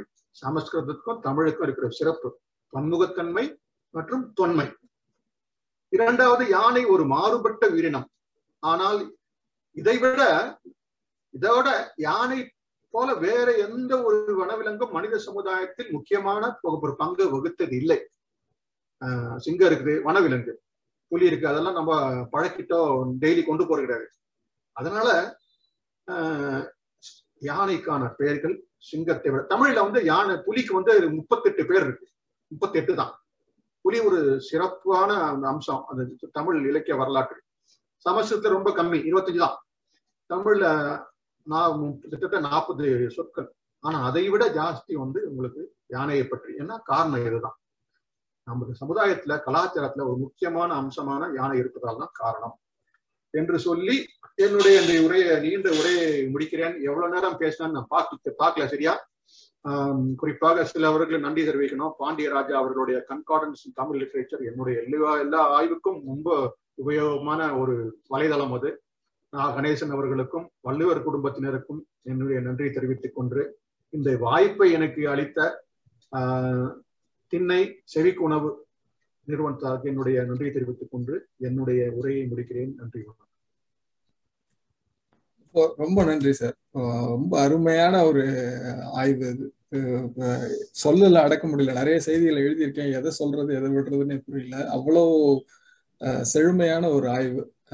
தமிழ் மட்டுமே இல்லாம ரெண்டு மொழி குடும்பங்கள்ல இருந்து எடுத்து இது செஞ்சிருக்கிறது ரொம்ப அருமையான விஷயம் சார். ரொம்ப நன்றி. இது வந்து ஒரு விஷயம் நான் சொல்லணும்னு நினைக்கிறேன். என்னன்னா செவிக்குணவுக்கு முக்கியமா வந்து இது ஒரு ஒரு சரியான ஒரு செஷன் நினைக்கிறேன். ஏன் அப்படின்னா நாங்க வந்து அறிவியல்னு ஆரம்பிச்சோம். அதுக்கப்புறமா அறிவியல் கலை ரெண்டுத்தையும் சேர்த்து செய்யறோம் இந்த அமர்வு வந்து ரெண்டுமே இணைஞ்ச ஒரு அமர்வா அமைஞ்சிருக்கு. அதனால அது ரொம்ப முக்கியமான ஒரு விஷயம் நினைக்கிறேன். அது ரொம்ப நன்றி. அடுத்தது வந்து கேள்விக்கு போகலாம் ஜெயக்குமார் அவர் வந்து கேள்வியில் கொஞ்சம் கோஆர்டினேட் பண்ணுவாரு. ஜெயக்குமார் நான் ஒரு சின்ன ஃப்ரீடம் எடுத்துக்கிறேன். ஒரே ஒரு கேள்வி நானே ஆரம்பிச்சு வைக்கிறேன். என்ன அப்படின்னா நீங்க இதெல்லாம் சொல்லும் போது ரொம்ப பழமையான இலக்கியங்கள்ல அது சமஸ்கிருதம் தமிழ் ரொம்ப பழமையான விஷயங்கள்ல இருந்து யானையோட பேர் இருக்குன்னு சொல்லும் போது ஒரு விஷயம் எனக்கு தோணுது வந்து யானைக்கும் நம்ம மேமத் சொல்றோம் இல்லையா? அந்த மேமத்துக்கும் ஏதாவது இலக்கியங்கள்லயோ அந்த தொடர்புலையோ ஏதாவது பிரிச்சு பார்த்துருக்காங்களா? இல்ல யானையும் மேமத்தையும் அந்த டைம் ஏன்னா மேமத்துடைய அழிவுங்கிறது கிட்டத்தட்ட கிமு ரெண்டாயிரம் வரைக்கும் இருந்திருக்கு மேமத்தை இப்ப நம்ம இது பார்த்தோம்னா சிந்து சமவெளி பார்த்தோம்னா மூவாயிரத்தி முந்நூறு கிமுக்கு முன்னாடியே இருக்கு. இப்போ மேமத் பார்த்திருப்பாங்களா? அந்த அதுக்கான ஏதாவது ஒரு எவிடன்ஸ் எங்கேயாவது இருக்கா? ஒரு சின்ன ஆர்வம் அதுல. இல்ல உங்களுக்கு வந்து மேமத் வந்து அழிந்து போய் ஒரு எட்டாயிரம் பத்தாயிரம் வருஷம் ஆச்சு. அப்போ இலக்கியங்கள் இல்ல. ரெண்டாவது மேமத் இருந்த வந்து ஆர்டிக் ரீஜன் அங்க வந்து மனித இனம் வந்து வேட்டையாடி வாழ்ந்த மனிதர்கள் தான் இருந்தாங்க. பேசத்தான் ஒழிய அவங்கள அவங்க கையில இலக்கியங்கள் இருந்ததற்கான ஆதாரங்கள் இல்லை. அதனால மேமத்தை பற்றிய குறிப்புகள் உங்களுக்கு வந்து இலக்கியங்கள்ல இல்லை. ஓகே காண முடியாது வாய்ப்பும் இல்லை. நன்றி அனைவருக்கும் நன்றி. அதாவது தமிழ் படிக்கவில்லையே என்று வருந்திய நாம் இருக்கிறோம். சில பேர் தமிழை அதாவது விலங்கியலை படித்திருக்கிறோம் என்று நெகிழ்ச்சியிலும் இருக்கிறோம். ஆனால் இன்று விலங்கியலை தமிழில் படித்திருக்கிறோம் என்ற நெகிழ்ச்சியான ஒரு தருணத்தோடு நான் அந்த கேள்வி பதில் அந்த செஷனை நோக்கி நான் போறேன். யாருக்கெல்லாம் கேள்வி இருக்கும் ஏன்னா சார் வந்து ரொம்ப நேரம் பேசிட்டாங்க கிட்டத்தட்ட ஒரு ஒன் ஒரு மணி இருபது நிமிஷம் வரைக்கும் சார் பேசியிருக்காங்க. தண்ணி கூட குடிக்காம பேசியிருக்காங்க. அதிகம் தண்ணி குடிக்கிற யானையை பத்தி தண்ணியே குடிக்காத நம்மளுடைய சிறப்பு விருந்தினர் பேசுறது ரொம்ப நெகிழ்ச்சியான ஒரு தருணமாகவும் இருக்கு. ஒரு சில கேள்விகளோடு நம்ம வந்து இந்த கேள்வி பதில் செஷனை வந்து நம்ம தொடருவோம். யாருக்காவது உங்களுக்கு கேள்வி இருந்தது அப்படின்னா உங்க கைகளை நீங்க உயர்த்துங்க. நான் வந்து நோட் பண்ணி வச்சுட்டு அப்படியே பொறுமையா யார் யார் கேள்வி கேட்குறீங்களோ அதை நான் பண்றேன். இன்னும் ஒரு சின்ன என்னோட வேண்டுகோள் என்ன அப்படின்னா கேட்கப்பட்ட கேள்விகளை தவிர்ப்பது நல்லது. ஏன்னா நம்ம நிறைய கேள்விகளுக்கு வழிவிடுவதற்கு ஒரு வசதியா இருக்கும். எனவே முதலாவதாக டாக்டர் எஸ் விமல்ராஜ் அவர்களை நோக்கி நான் போகிறேன். ஐயா உங்களுடைய கேள்விகளை சுருக்கமா சொல்லுங்க. நீங்க எங்க இருந்து பேசுறீங்க அப்படிங்கறத உங்க அறிமுகப்படுத்திட்டு நீங்க கேள்வி டாக்டர் எஸ் விமல்ராஜ். கேக்குறீங்களா? டாக்டர் எஸ் விமல்ராஜ் இருக்கீங்களா? கை உயர்த்திருந்தீங்க உங்களை அன்மியூட் பண்ணிட்டு நீங்க கேளுங்களேன் டாக்டர் எஸ் விமல்ராஜ். அப்படி இல்லை அப்படின்னா அடுத்து நான் சட்டநாதன் அவர்கிட்ட போறேன். சட்டநாதன் ஐயா அவர்களை நோக்கி போகிறேன் நீங்க உங்க கேள்வியில கேளுங்க ஐயா. சட்டநாதன் திரு சட்டநாதன் ஐயா இருக்கீங்களா? கை உயர்த்திருக்கீங்க. ஆஹ் கேளுங்க கேளுங்க. சார் வணக்கம். சட்டனா Ashraf sir good evening sir. Sattanathan வாங்க. வணக்கம் வணக்கம். வணக்கம் சார். சார் இந்த வெள்ளை யானையை பத்தின ரெஃபரன்சஸ் வந்து எப்படி சொல்றாங்க சார்? இப்போ பர்மா பகுதிகளில் வந்து காணப்படுதா? அதை பத்தின ரெஃபரன்சஸ் வந்து எந்த அளவுக்கு வந்து இருக்குது சார்? வெள்ளை யானைங்கிறது உண்மைதான். நான் பார்த்துருக்கேன் நானு. பர்மா போயிருந்தப்ப நான் பார்த்திருக்கேன். ஒரு பர்மீஸ் கல்ச்சர்ல ஒரு முக்கியமான இது. அது வந்து வெள்ளை யானைங்கிறது நம்ம யாட்டை யானை தான். It's albino it's partial albino சுத்தமா வெள்ளையா இருக்காது. ஒரு ஒரு ஐவரி கலர்ல மொத்தமா ஒரு வெள்ளையா இருக்க யானை இருக்குது. அதை வந்து ராஜ பரம்பரையா காப்பாத்தி வர்றாங்க. அது அநேகமா அழிஞ்சு போயிடும் அது இனம் கிடையாது.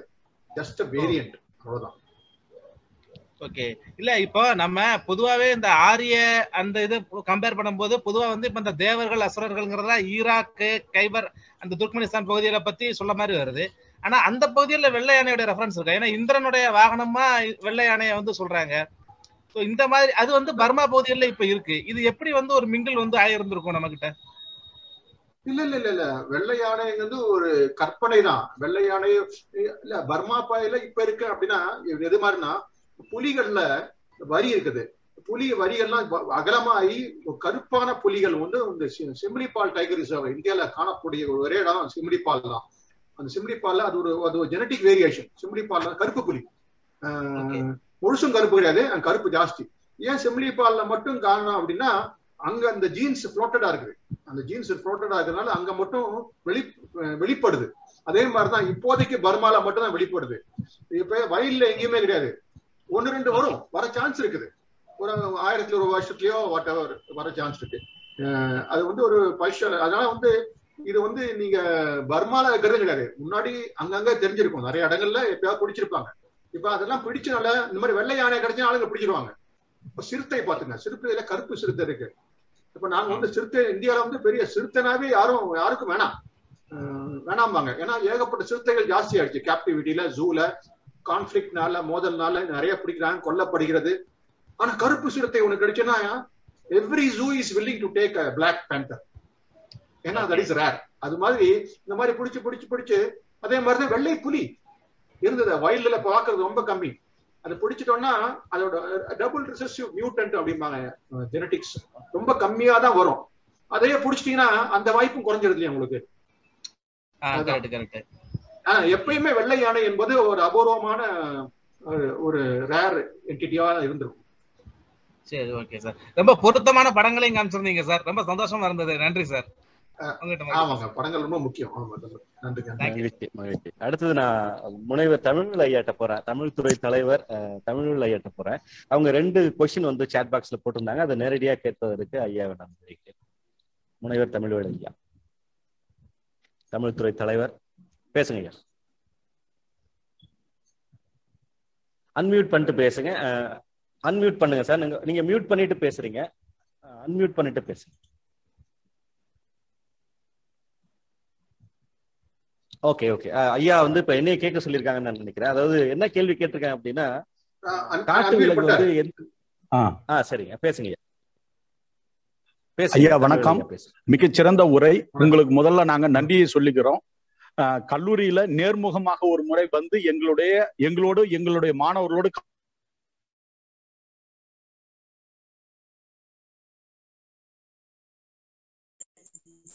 ஒரே நிமிஷம். ஐயா ஒரே. நிமிஷம். விடுதலை. மியூட் ஆயிட்டீங்க. ஓகே. அன்மியூட் பண்ணிடுங்க. ஆ, இப்ப பேசுங்க வணக்கம். ஐயா வணக்கம். உங்களுடைய உரை இன்றைக்கு மிகச்சிறந்த உரையாக இருந்தது. ஒரு தமிழ் பேராசிரியருடைய தேடுதல் வேட்கையை தாண்டி ஒரு தேடலோடு கூடிய ஒரு அழுத்தமான ஆழமான உரை. அதற்காக உங்களுக்கு கல்லூரியின் சார்பாக நன்றியை தெரிவித்துக் கொள்கிறேன். வாய்ப்பு கிடைக்கிற பொழுது நீங்க ஏவிசி கல்லூரிக்கு வருகை தந்து உங்களுடைய மாணவ பருவத்தில் பழகியதைப் போலவே எங்கள் மாணவர்களோடு கலந்து பேசி அறிவாற்றலை பகிர்ந்து கொள்ள வேண்டும் என்று கேட்டுவிட்டு இரண்டு வினாக்கள். ஒன்று வனப்பகுதியில் தனியாக இருக்கின்ற யானைகள் துன்பம் தரக்கூடியனவாக இருக்கின்றன. ஆனால் நாட்டு பகுதியில தனியாகத்தான் யானைகளை வளர்க்கிறோம். ஏன் அவ்வாறு துன்பம் தருவதில்லை? இது முதல் கேள்வி. இரண்டாவது கேள்வி வனவிலங்காக இருந்த யானைகள் எவ்வாறு வீட்டு விலங்காக மாறத் தொடங்கியது? அதற்கான பண்பு நலன்கள் எப்படி மாறியது? அவ்வளவுதாங்க ஐயா நன்றி.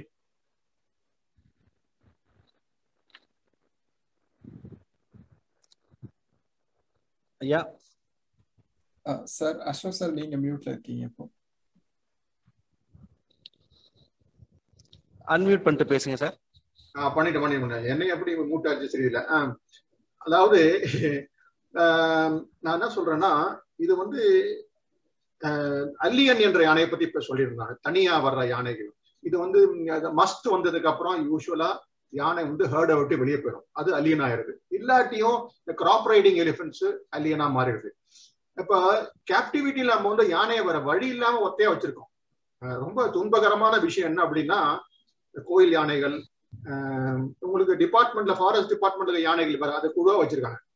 இந்த யானையை பெய்கிற நம்ம செய்யற பெரிய ஆஹ், தவறு என்னன்னா கூட்டமா ஒரு வர்ற ஒரு சோசியல் எலிஃபண்ட்டை போய் கட்டிக்கிட்டு ஒத்தையா வச்சுக்கிறது தான் ரெண்டு மூணு நாள் ஒன்னா வச்சுக்கிறது இன்னும் பரவாயில்ல. அது மாதிரி வச்சுக்கணும். அது வந்து அதை யாரும் யோசிக்கிறது இல்ல யானைக்கு ஏதாவது சாப்பாடு போடுறியா? டாக்டர் இருக்காரா? அது இல்ல முக்கியம். நீங்க ஃபண்டமெண்டல் ரெக்குவயர்மெண்டே பண்ணல. அதுக்கப்புறம் நீங்க என்ன கொடுத்தாலும் ஒருத்தனை ஜெயில போட்டு அவனுக்கு டாக்டரும் ஒரு டிவியும் வச்சுட்டானா அவன் என்ன பண்ணுவான்? அது மாதிரி அது காலை கட்டி வைக்கிறீங்க. அதுதான் ரொம்ப கொடுமையானது. ஆஹ் அதனால எலிபென்ட் அந்த அல்லியன் என்பவன் தனியா தான் இருக்கான். ஆனா அல்லியன் என்ற அந்த யானை தனியா தான் நட தனக்கு நடந்த மாதிரி நடந்துட்டு இருக்கோம். யாரும் காலை கட்டி போடல. ஆனா அது அந்த சுச்சுவேஷன் வேற கேப்டிவ் எலிபென்ட் சுச்சுவேஷன் வேற. இரண்டாவது கேள்வி என்ன கேட்டீங்கய்யா ஐயா? இது எவ்வாறு வீட்டு விலங்காக மாறியது? எப்படி வந்தது? அது இவ்வளவு பெரிய விலங்கை எப்படி பிடிச்சு வீட்டு விலங்கா மாற்றினான் அப்படிங்கிறது வந்து குறிப்பிட்டு சொல்ல முடியாட்டியும் யானை வந்து ஒரு it it has a master ஒரு மா இவ்வளவு பெரிய ஒரு மாஸ்டரை ஃபாலோ பண்ணி போற யானை. ஒரு ஒரு குடும்ப ஒரு யானை ஒரு குடும்பத்துல பெண் யானை தான் லீடர் அந்த மாஸ்டரை ஃபாலோ பண்ற நம்ம மாடா இருந்தாலும் சரி கோழியா இருந்தாலும் சரி எரும மாடா இருந்தாலும் சரி ஆடா இருந்தாலும் சரி they're all social animals social animals are easy to domesticate பூனை இஸ் அன் எக்ஸெப்ஷன் அந்த பூனை எப்படி நம்ம வந்து டேம் பண்ணாங்கிறது ஒரு பெரிய ஆய்வுக்குரிய விஷயம். பாக்கி எல்லாம் நாய் எல்லாம் சோஷியல் அனிமல்ஸ் சோஷியல் அனிமல்ஸ்ல பிடிச்சு யூஸ் பண்றதுக்கு கேப்டிவிட்டியில ட்ரெயின் பண்றதுக்கு டொமஸ்டிகேட் பண்ணல யானைய. ரொம்ப ஞாபகம் வச்சுக்கணும். நம்ம இன்னும் டேம் பண்ணி ட்ரெயின் வச்சிருக்கோம். அது எப்படி பண்ணாங்க எதுக்காக பண்ணாங்க அப்படி ஒரு ஆக்சிடென்டல் அக்கரன்ஸா இருந்திருக்கலாம். யானை குட்டிய யானை குட்டிய பிடிச்சிருக்கலாம். பிடிச்சதுக்கப்புறம் வளர்த்துருக்கலாம். அந்த யானை குட்டியை வச்சுட்டு அதுக்கப்புறம் மற்ற யானைகளை அட்ராக்ட் பண்ணி அப்படி கேப்டிவ் எலிஃபண்டா மாத்திருக்க வாய்ப்பு உண்டு. நன்றி கேள்வி நன்றிங்க. நன்றிங்க நன்றி இப்போ திரும்ப நான் வந்து டாக்டர் எஸ் விமல்ராஜ் அவர்கிட்ட போறேன். உங்களுக்கான கடைசி வாய்ப்பையா நீங்க உங்களுக்கு கரம் உயர்த்திருக்கீங்க. உங்களோட கேள்வியில கேள்வி டாக்டர் எஸ் விமல்ராஜ் அப்படிங்கிற ஐடியில வந்திருக்கீங்க. உங்க கேள்வியை கேட்கலாம். விரைவாக. ஐயா வணக்கம். ஐயா இருக்கீங்களா? விமல்ராஜ் ஐயா இருக்கீங்களா? ஐயா வணக்கம். ஐயா வணக்கம். சிங்கத்தை வந்து விலங்கியல் வந்து அரச விலங்கு என்று சொல்லுகிறதா? இதுதான் என்னுடைய கேள்விங்க ஐயா. ஏன்னா காட்டை வந்து யானையும் காட்டெருமையும் அதிகமாக உண்ணுகிறது. அந்த காட்டை அதுவே வளப்படுத்துகிறது அப்படின்னு சில நூல்களை நான் படித்தேன். அதை வைத்து பார்க்கும் பொழுது ஏன் அரச விலங்காக யானையை நாம் கொள்ளக்கூடாது என்னுடைய கேள்வி அதாவது ஒவ்வொரு விலங்குக்கும் ஒரு அடைமொழி இருக்குது. கிங் ஆஃப் த ஜங்கிள் அப்படின்னா சிங்கம் லார்ட் ஆஃப் த ஜங்கிள் அப்படின்னா யானை பிரின்ஸ் ஆஃப் த கேட்ஸ் அப்படின்னா லெப்பர்ட் அப்படிங்கிற ஒரு அடைமொழி இருக்குது. இது வந்து ஆய்வு பூர்வமா ஒன்றும் ஒன்றும் கிடையாது. கிங் ஆஃப் த ஜங்கிள் அப்படின்னு சிங்கத்துக்கு ஏன் வந்ததுன்னா அந்த அந்த மெயின் இருக்கு இல்லையா சடை இருக்கிறதுனால தான். அந்த சடையும் இந்த அப்பியரன்ஸ் தான். வேற ஒன்றும் கிடையாது.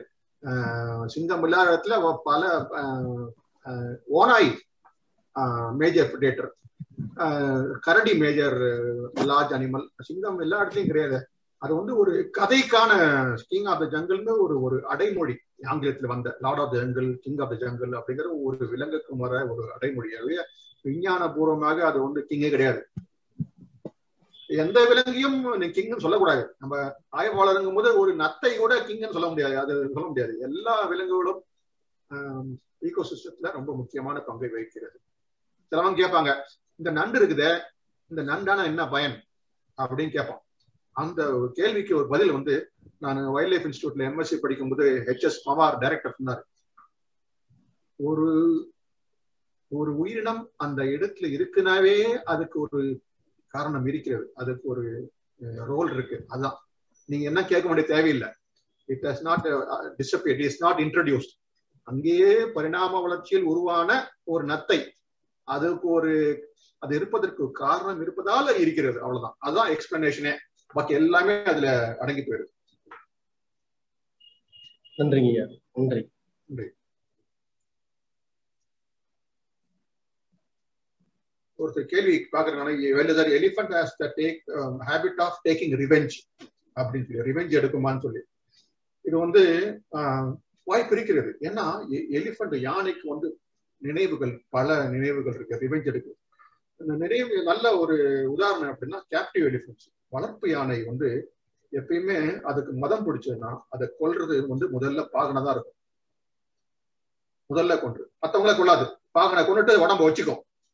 இது எது அப்படின்னா இந்த தண்ணி அடிக்கிற மாதிரி அவங்களுக்கு வந்து மதம் வர்றது தண்ணி அடிக்கிற மாதிரி. அவனுக்கு சுயநிலை அழிஞ்சு போயிடும் நம்ம தண்ணி அடிக்காத தண்ணி அடிச்சோம்னா ரிஸ்க் எடுப்போம் தண்ணி அடிச்சு ஓட்டக்கூடாது காரை ஓட்டக்கூடாதுன்னு சொல்லும்போது நம்ம என்ன பண்ண ரிஸ்க் எடுப்போம். அந்த மதத்துல வந்துடுறோம். அதனால இப்ப வீட்டுல வேலைக்காரன் இருக்கான் ஒருத்தருக்கான் அவனை எப்பயுமே அடிச்சிட்டு இருக்கீங்க. ஒரு நாளைக்கு தண்ணி போட்டு வந்துருவான். வந்ததுக்கு அப்புறம் மறந்துடுவான். ஒருத்தர் கண்ணாமின்னான்னு திட்டுவான். அதே மாதிரிதான் அந்த யானையும் மதம் வந்துச்சுன்னா தன்னுடைய மாஸ்டர்னு கவனிச்சுக்க மாட்டான். அந்த பழைய நினைப்பு என்ன துன்புறுத்து நினைப்பு எல்லாம் வச்சு திருப்பி அடிச்சிடும் அதனாலதான் பாகனை மட்டும் அடிக்குது யானை. யானை வந்து பாகனை வந்து அடிக்கிறது. பாகன் வந்து அவனுக்கு ஒரு மாஸ்டர். அதாவது ரிவெஞ்ச் இருக்கு. வைல்ட் எலிஃபென்ட்ஸ் ஒரு ரிவெஞ்ச் சான்ஸ் இருக்கு. ரொம்ப ஜாஸ்தி. யூஸ்வலா அந்த ஹியூமன் எலிஃபென்ட் கான்ஃபிளிக் ஜாஸ்தி இருக்கிற தான் யானைகள் வந்து அக்ரெசிவா இருக்கும்.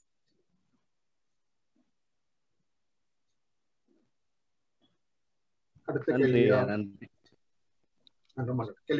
பாலசுப்ரமணியன். பாலசுப்ரமணியன். ஐயா நேரம் கை பாலசுப்ரமணியன் நீங்க உங்க கேள்வி இருக்கீங்களா? எஸ்டி பாஸ்கரன் எஸ்டி பாஸ்கரன் இருக்கீங்களா? நீங்க உங்க கேள்வியை கேளுங்க. கொஞ்சம் விரைவா கேளுங்க. ஏன்னா நம்ம ரிசோர்ஸ் பர்சன் ரொம்ப நேரமா காத்துட்டு இருக்காங்க. கொஞ்சம் விரைவா உங்க கேள்வியை கேளுங்க. எஸ்டி பாஸ்கரன் இருக்கீங்களா?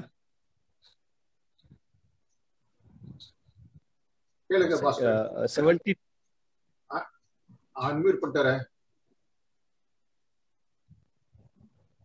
பாஸ்கரன். சார் கேளுங்க. ST Bhaskaran sir.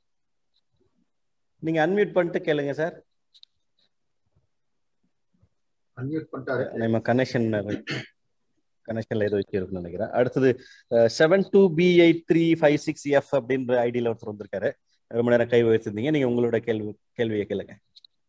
Seven two B eight three five six F அப்படிங்கிற ஐடியில் வந்திருக்கீங்க. உங்களுக்கான வாய்ப்பு. நன்றி. அடுத்தது கார்த்திகேயன் ஐயா. கார்த்திகேயன் கார்த்திகேயன் கரம் உயர்த்திருக்கீங்க நீங்க உங்களோட கேள்வி ஐயா இரண்டு கேள்வி. ஒன்று வந்து வாரணம்னு ஒரு பேர் இருக்கு யானைக்கு. அதை பத்தியும் இந்த மக்னா யானை வந்து அது பெண் யானைகளால் கவரப்படுவதில்லை என்றதுனால அது மூர்க்கமாக இருக்கும் அப்படின்னு சொல்றாங்க. இதை பற்றி இரண்டே இரண்டு கேள்வி. வாரணம் என்ற சொல் வந்து வடமொழி சொல்லுங்கய்யா யானைக்கான சொல் வாரணம் என்று. இலக்கியங்கள்ல வருது சங்க இலக்கியத்திலே வருது வாரணம் நினைக்கிறேன். அது வந்து அதுக்கு பல பொருள்கள் ஒன்று ரெசிஸ்டிங் அப்போசிங் அப்டக்கிள் மவுண்ட் என்ற பொருள் வடமொழியில பல பொருள்கள் இருக்குது. இப்போ ஒரு சொல்லு இன்னொரு சொல்லு மொழியில இருந்து வந்ததா இல்லையாங்கிறதுக்காக வந்து நீங்க இந்த சினானிம்ஸ் பார்த்தா போதும். சினானிம்ஸ் இருந்தது ஜாஸ்தி இருந்ததுன்னா அந்த மொழியிலிருந்து இங்க வந்ததுன்னு பார்க்கலாம். ஆனா சினானிம்ஸ் இல்லாத வடமொழி சொல்லு ஒண்ணு இருக்கு இந்த இந்த ஒரு குறிப்பை சொல்லிய விரும்புறேன். முக்கியமான குறிப்பு. பீலு என்ற ஒரு சொல் இருக்கு வடமொழியில யானைக்கு. அந்த பீலு சொல்லுக்கு வந்து மற்ற வடமொழியில எங்கேயுமே காக்னேட்டிங் வேர்டு கிடையாது. அந்த பீலு என்பதற்கு வேற பொருளும் இல்லை. வடமொழியில. யானைங்கிற ஒரு சொல்லு மட்டும்தான். இதுல இருந்து ஒரு சந்தேகம் வருது. அம்மையில ஒரு முக்கப்பாதியா என்ற ஒரு பெண்மணி சர்நேம்னு ஞாபகம் ஃபர்ஸ்ட் நேம் ஞாபகம் இல்ல சிலர் படிச்சிருக்கலாம். ஒரு அருமையான கட்டுரை எழுதியிருக்காங்க. இண்டஸ் வேலி சிவிலைசேஷன்ல பேசப்பட்ட மொழிகள் என்ன அப்படிங்கிறதுக்கு பல மொழிகள்ல ஒண்ணு திராவிட குடும்பத்தை சேர்ந்த மொழியாக இருக்க வாய்ப்பு இருக்கிறது. அது இந்த பல்லு தந்தா என்ற பேர்ல பல் என்ற பேர் பல்லுல இந்த சொல்லுதான் தந்தத்தை சுமேரியன்ஸ் வந்து யானை வந்து சுமேரியன்ஸ் பீரு என்ற சொல்ல வச்சாங்க. பீரு. இந்த லாதாம் ரிவாயி ஆஹ், பீலு என்று வடமொழியில வந்தது. ஆக இந்த பீலு என்ற சொல் திராவிட மொழியிலிருந்து வந்த ஒரு கடன் வாங்கப்பட்ட யானைக்கான சொல் என்பது ஒரு ஆய்வு தெரிவிக்கிறது. இது போக போக தான் இதெல்லாம் கிளியர் ஆகும். அது மாதிரி நீங்க சொன்ன அந்த கேள்விக்கு ரெண்டாவது கேள்வி என்ன கேட்டீங்க மக்னா யானை பெண். யானைகளால் மக்னா யானை பெண் யானைகளால் கவரப்படுவதில்லை அதனால் மூர்க்கமாக இருக்கிறது அப்படின்ற மாதிரி ஒரு பேச்சு அடிபடுது பெண் ஆஹ், இல்ல இல்ல பெண் இல்ல இல்ல இல்ல இப்ப makhna is equally capable of mating with female elephant தந்தை. இல்லாதனால அது பெண் யானைகளால் கவரப்படுவதில்லைன்னு சொல்றாங்க. அது உண்மையா? இல்ல இல்ல இல்ல உண்மையே கிடையாது உண்மையே கிடையாது. ஆனா அது வந்து இது வந்து தந்தை என்ன யானை இது வந்து ஒரு ஆராய்ச்சி வந்து ஒரு கேப்டிவிட்டில கொம்பு இருக்கிறதுனால பெண் யானைகள் கொம்புள்ள யானைகளை பார்க்குமா இல்லையா அப்படிங்கிறது ப்ரிஃபர் பண்ணுமாங்கிறது ஒரு ஆராய்ச்சி பண்ண வேண்டிய விஷயம். அப்படி அது வரைக்கும் கேள்விப்பட்டது இல்ல அப்படி இல்லைன்றதுதான் உண்மையானது. அப்படி இருந்திருந்தா நான் கேள்விப்பட்டிருப்பேன். இப்போ ஸ்ரீலங்கால வந்து தொண்ணூத்தி ஏழு சதவீதம் மக்கனா தான் மோழைகள் தான். அங்க யானையின் கூட்டகம் இந்தியாவோட அதிகமா டென்சிட்டி இருக்கிறது ஸ்ரீலங்கால. அங்க மீட்டிங் நடந்துட்டு தான் இருக்கு. நன்றி நன்றி. நன்றி அஹ் அடுத்த நபர் போறதுக்கு முன்னாடி நான் ஒரு சில நபர்களை நான் வந்து சுட்டி காட்டிடலாம்னு நினைக்கிறேன். நம்ம அமர்வுல வந்து இது வரைக்கும் கலந்துகிட்டு இந்த விழாவை சிறப்பித்திருக்கிறது யாருன்னு பாத்தீங்கன்னா தமிழ்துறை தலைவர் அவர்கள் அவர் அவருடைய வந்து இருக்கிற பேராசிரியர்கள் வந்திருக்கிறார்கள்.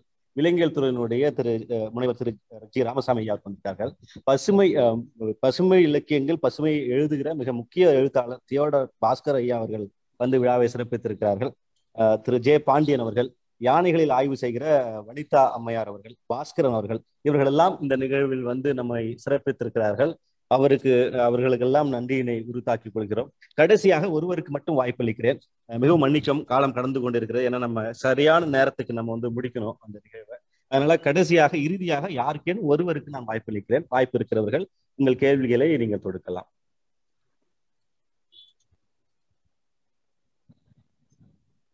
அருள் ஷோபின்னு ஒருத்தர் அருள் சோபி அருள் சோபி இருக்கீங்களா நீங்க ரொம்ப நேரம் கை உயர்த்திருக்கீங்க அருள் சோபி கேளுங்க கேளுங்க அதாவது சங்ககால இலக்கியங்கள்லாம் விலங்கியல் பாதுகாப்பு பற்றி ஏதாவது அது அது சைக்காலஜி பற்றி ஏதாவது சரியா கேட்கலீங்களா கேட்கல உங்க வாய்ஸ் சரியா இல்ல ஒரு நிமிஷம் சார் அதாவது சங்ககால இலக்கியங்கள் விலங்கியல் பாதுகாப்பு அதாவது அனிமல் எத்திக்ஸ் அனிமல் சைக்காலஜி பற்றி விலங்கியல் பற்றி இலக்கியங்கள் ஏதாவது ஓகே. சங்க காலத்துல அனிமல் எத்திக்ஸ் பத்தி அனிமல் சைக்காலஜிய பத்தி. ஆமா ஆமா. எத்திக்ஸ் பத்தி ஏதாவது இருந்ததா அப்படின்னு கேக்குறாங்க. அனிமல் எத்திக்ஸ் எத்திக்ஸ்னா அனிமல் எத்திக்ஸ்னா மனிதனுடைய செயல்முறைகளை நடத்தையை அனிமல்ஸோட நடத்தையோட ஒப்பிட்டு பார்த்த பல கருத்துக்கள் இருக்கு. புலி உதாரணமா. புலி வந்து ஒரு மானஸ்தன். வல்மை விட மானஸ்தன் என்ற சொல் இருக்கு இடது பக்கம் விழுந்த இரையை உண்ணாது என்ற ஒரு கூற்று இருந்தது. புலி ஒரு நல்ல உதாரணம். யானையும் உதாரணம். ஆஹ் இருந்திருக்குது. ஆனா மிகுதியாக காணப்படாவிட்டாலும் பல இடங்களில் அனிமல்ஸோட எத்திக்ஸ் இப்போ இப்போ வந்து தலைவியை விட்டுட்டு தலைவன் ஒத்தையா காட்டில் நடந்து போறான். அந்த சமயத்துல யானைகளை பார்க்கறான். அப்போ சமயத்துல உடன்போக்குன்னு ஒரு சொல் இருந்தது. கூட்டு இருந்தது. அதாவது பெண்ணோட வீட்டை விட்டு ஓடி போறான். அந்த பொண்ணை கடத்திட்டு போறான்னு சொல்லலாம் சொல்ல போனா. வீட்டை விட்டு ஓடி போகும்போது காடு வழியா போகும்போது ஆண் யானை எப்படி பெண் யானையை கவனிக்கிறது? பெண் புலி எப்படி இறை ஆண் புலி எப்படி இறை அடித்து பெண் புலி கொடுக்கிறது? அப்படின்னு மனிதாப ஹியூமனிஸ்டிக் வியூல அனிமல்ஸ்ல டிஸ்கிரைப் பண்ற நிறைய எத்திக்ஸும் வெல்ஃபேர் ரிலேட்டட் கம்பேஷனேட் ஸ்டேட்மெண்ட்ஸும் தங்க இலக்கியங்கள் இருக்கு இப்போ நமக்கு யானை வந்து டொமஸ்டிக் அனிமல் இல்லைன்னு நீங்க சொல்ல சொல்லிட்டீங்க. இத கவர்மெண்ட் இது பண்ணிருக்கு சார். இதுல வந்து சட்டம் சேர்ந்து எடுத்துட்டாங்க. இப்போ கேப்சர் எலிபென்ட் வந்து இப்போ பண்ணிட்டு இருக்காங்க சார். அது அதை பத்தி கேப்சர் கேப்சர் எலிபென்ட் வந்து தடை பண்ணிருக்காங்க. கேள்விப்பட்டேன். அது உண்மைதானே சார்? அதாவது பழக்கத்துக்காக நம்ம கேப்டிவ் யூஸ்க்காக கேப்சர் பண்ற பழக்கம் நின்று போச்சு. அதுக்காக பிடிக்கிறது கிடையாது. ஆனா யானைகள் மக்கள் தொகை ஜாஸ்தி ஆயிட்டு வருது. யானைகளின் தொகையும் ஜாஸ்தி ஆயிட்டு வருது. பாதுகாத்து கொண்டிருக்கோம். அப்போ வந்து யானை மனிதன் முதல்கள் அதிகமாக தான் வாய்ப்பு இருக்கிறது. அப்ப சில விலைகளை யானையை பிடித்த பிடிக்க வேண்டிய நிர்பந்தத்தில் இருக்கும். கட்டாயம். ஆஹ் அதை வந்து பழக்கப்படுத்துவதற்காக அல்ல. ஆனா யானை அப்படி நீங்க பிடிச்சிட்டீங்கன்னா அதை பழக்க பழக்கப்படுத்தி தான் வச்சுக்க முடியும். நம்ம ஒரு புலிய சிங்கத்தை கூண்டில் அடைச்சு வச்சிடலாம். யானையை வந்து பழக்கப்படுத்திட்டு தான் வைக்க முடியும். மேனேஜ் பண்ண முடியாது. பழக்கப்படுத்தாம வைல்டாக வச்சுக்க முடியாது. கூண்டுல வச்சுக்கிட்டு பண்ண முடியாது. இப்போதைக்கு நிறைய சாங்சுரிஷன் பெரிய இடங்கள்லாம் வச்சு யானையை சோசியலா வைக்கிற ஆர்கனைசேஷன்ஸ் இருக்குது. ஆனா பிடிக்கிறதுக்கு தடைப்பட்டு உள்ளது. யானையை விற்க முடியாது. கேப்டிவ் ஃபண்ட்ல விற்கிறது தடைப்பட்டப்பட்டு பத்து வருடத்துக்கு மேல ஆகிவிட்டது. யாரும் யானையை விற்க முடியாது. முன்னாடி எல்லாம் வாங்கினவன் மாட்டிக்கிட்டான். பட் அண்டர் கிரவுண்ட் இல்லீகலா விற்கிறாங்க ஆளுங்க. பேப்பரை மாத்த முடியாது. ஓனர்ஷிப் அவன் பேர்ல இருக்கும். பட் வேற ஒருத்தன் கவனிச்சுக்குவான். அந்த மாதிரி நடந்திருக்கு. ஏன்னா எல்லாத்தையும் இப்ப எல்லாம் நாலு லட்சம் பத்து லட்சம் கொடுத்து யானையை வந்து இப்ப கவனிக்க முடியாது. இப்ப டிம்பர் ஆபரேஷன்ஸ் குறைஞ்சது யானைக்கு வேலை இல்லை வருமானம் குறைஞ்சிருச்சு. அதனால பணக்காரங்களையும் பணக்காரங்களும் லேண்ட்லார்ட்ஸ் பிளஸ் கோயில்கள் அரசாங்கம் மட்டும் தான் யானையை வச்சுக்க முடியும் இந்த காலத்துல. நன்றியா நன்றி நன்றி. இப்போ கடைசியா நான் ஒரே ஒரு வாய்ப்பு மட்டும் கொடுத்துறேன். ஏன்னா ஒரு நாடு கடந்து கேட்கிறாரு அந்த கேள்விய. திரு கிருஷ்ணா ஃப்ரம் ஜெர்மனி நீங்க உங்க கேள்வியை கேளுங்களேன். நீங்க நிறைய கேள்விகளை சாட் பாக்ஸ்ல போட்டிருக்கீங்க. ஏதாவது ஒரு கேள்வியை கேட்பதற்கு நாங்கள் அனுமதிக்கிறோம். பாருங்கள் கிருஷ்ணா. கிருஷ்ணா இருக்கீங்களா? ஃப்ரம் ஜெர்மனி கிருஷ்ணா இருக்கீங்களா? ஐயா. இருக்கிறேன். கேக்குதா? ப்ளீஸ் பேசுறது. ஆ கேக்குது. கேக்குது. பேசுங்க பேசுங்க. சார் என்னோட கேள்வி வந்து மூணு கேள்வியா எழுதியிருந்தேன் சார் நான். இதுல நீங்க உங்க ஸ்லைட்ஸ்ல எல்லா இடத்துலயும் ஆ அப்புறம் ஹிந்தியிலயும் ஹான்னு எழுதிருந்தீங்க அதுக்கு காரணம் ஏதாவது இருந்துச்சுன்னா அது நான் முட்டுப்பட்டிருக்கும்னு நினைக்கிறேன். ரெண்டாவது கேள்வி வந்து அந்த அலெக்சாண்டர் புசிஃபாரஸ் வரும்போது செத்த காரணமும் வந்து யானையானால் தான் நான் கேள்விப்பட்டிருக்கேன். அதுல ஏதாவது ஒரு ச இலக்கியங்களையோ அதை பத்தி நல்ல ஒரு விரிவா ஏதாவது கொடுத்துருந்தாங்கன்னா அது இருந்தா ஏதாவது சொன்னீங்கன்னா நல்லா இருக்கும் சார். மூணாவது விஷயம் நான் கேட்ட கேள்வி வந்து நீங்க அந்த எலிஃபென்ட் ராக் அண்ட் ஐஸ்லாண்ட்ல காட்டும் போது எனக்கே எக்ஸ்பீரியன்ஸ் இருக்கு. அதுக்கப்புறம் நான் பாக்குறதெல்லாம் எனக்கு யானையா தெரிஞ்சிச்சு எனக்குன்னு சொன்னீங்க. இந்த மூணுத்துல எது வேணாலும் ஒண்ணு நீங்க ஆன்சர் பண்ணீங்கன்னா எனக்கு சந்தோஷமா இருக்கும் சார் நன்றி. இல்ல முதல்ல வந்து நீங்க கேட்டது வந்து அலெக்சாண்டர் ஆ முதல்ல ஆ கேட்டு- என்று சொல்லி வந்து நான் வந்து அது வந்து ஒரு சிம்பிளா போட்டேன் அவ்வளவுதான். நான் வந்து ரெண்டுலயும் இ இ என்று சொல்ல சுட்டு தேர்ந்தெடுக்கலாம் அந்த மொழியை கேட்டு ஒரு சிம்பாலிக்கா காட்டினேன். ஆ சமஸ்கிருதம் என்பதற்காக இந்த பக்கம் ஆ தமிழ்ல ஒண்ணு காட்டினேன். அவ்வளவுதான். இட்ஸ் சிம்பாலிக் ஓகே நான் வந்து ஆத்தி அதுக்கு அப்புறம் ஆணை அப்படிங்கிற நான் எடுத்துக்கிட்டீங்களோன்னு நினைச்சிட்டேன் சார். இல்ல இல்ல இல்ல. இல்ல இல்ல அதான் முதல் எழுத்து முதல் எழுத்துங்கிறதுனால அது ஆன்னு போட்டதோட ஆன்னு போட்டுக்கிட்டேன். அவ்வளவு வேற ஒண்ணும் இல்ல. ரெண்டாவது வந்து அலெக்சாண்டர் வந்தாரு. அலெக்சாண்டர் தான் ஃபர்ஸ்ட் டைம் வந்து யானைகளை போர்ல யூஸ் பண்றத பார்த்து இந்தியாவுக்கு வந்தப்ப யானைகள் வந்தது. அவர் இது வரைக்கும் யானையை ஃபேஸ் பண்ணே கிடையாது.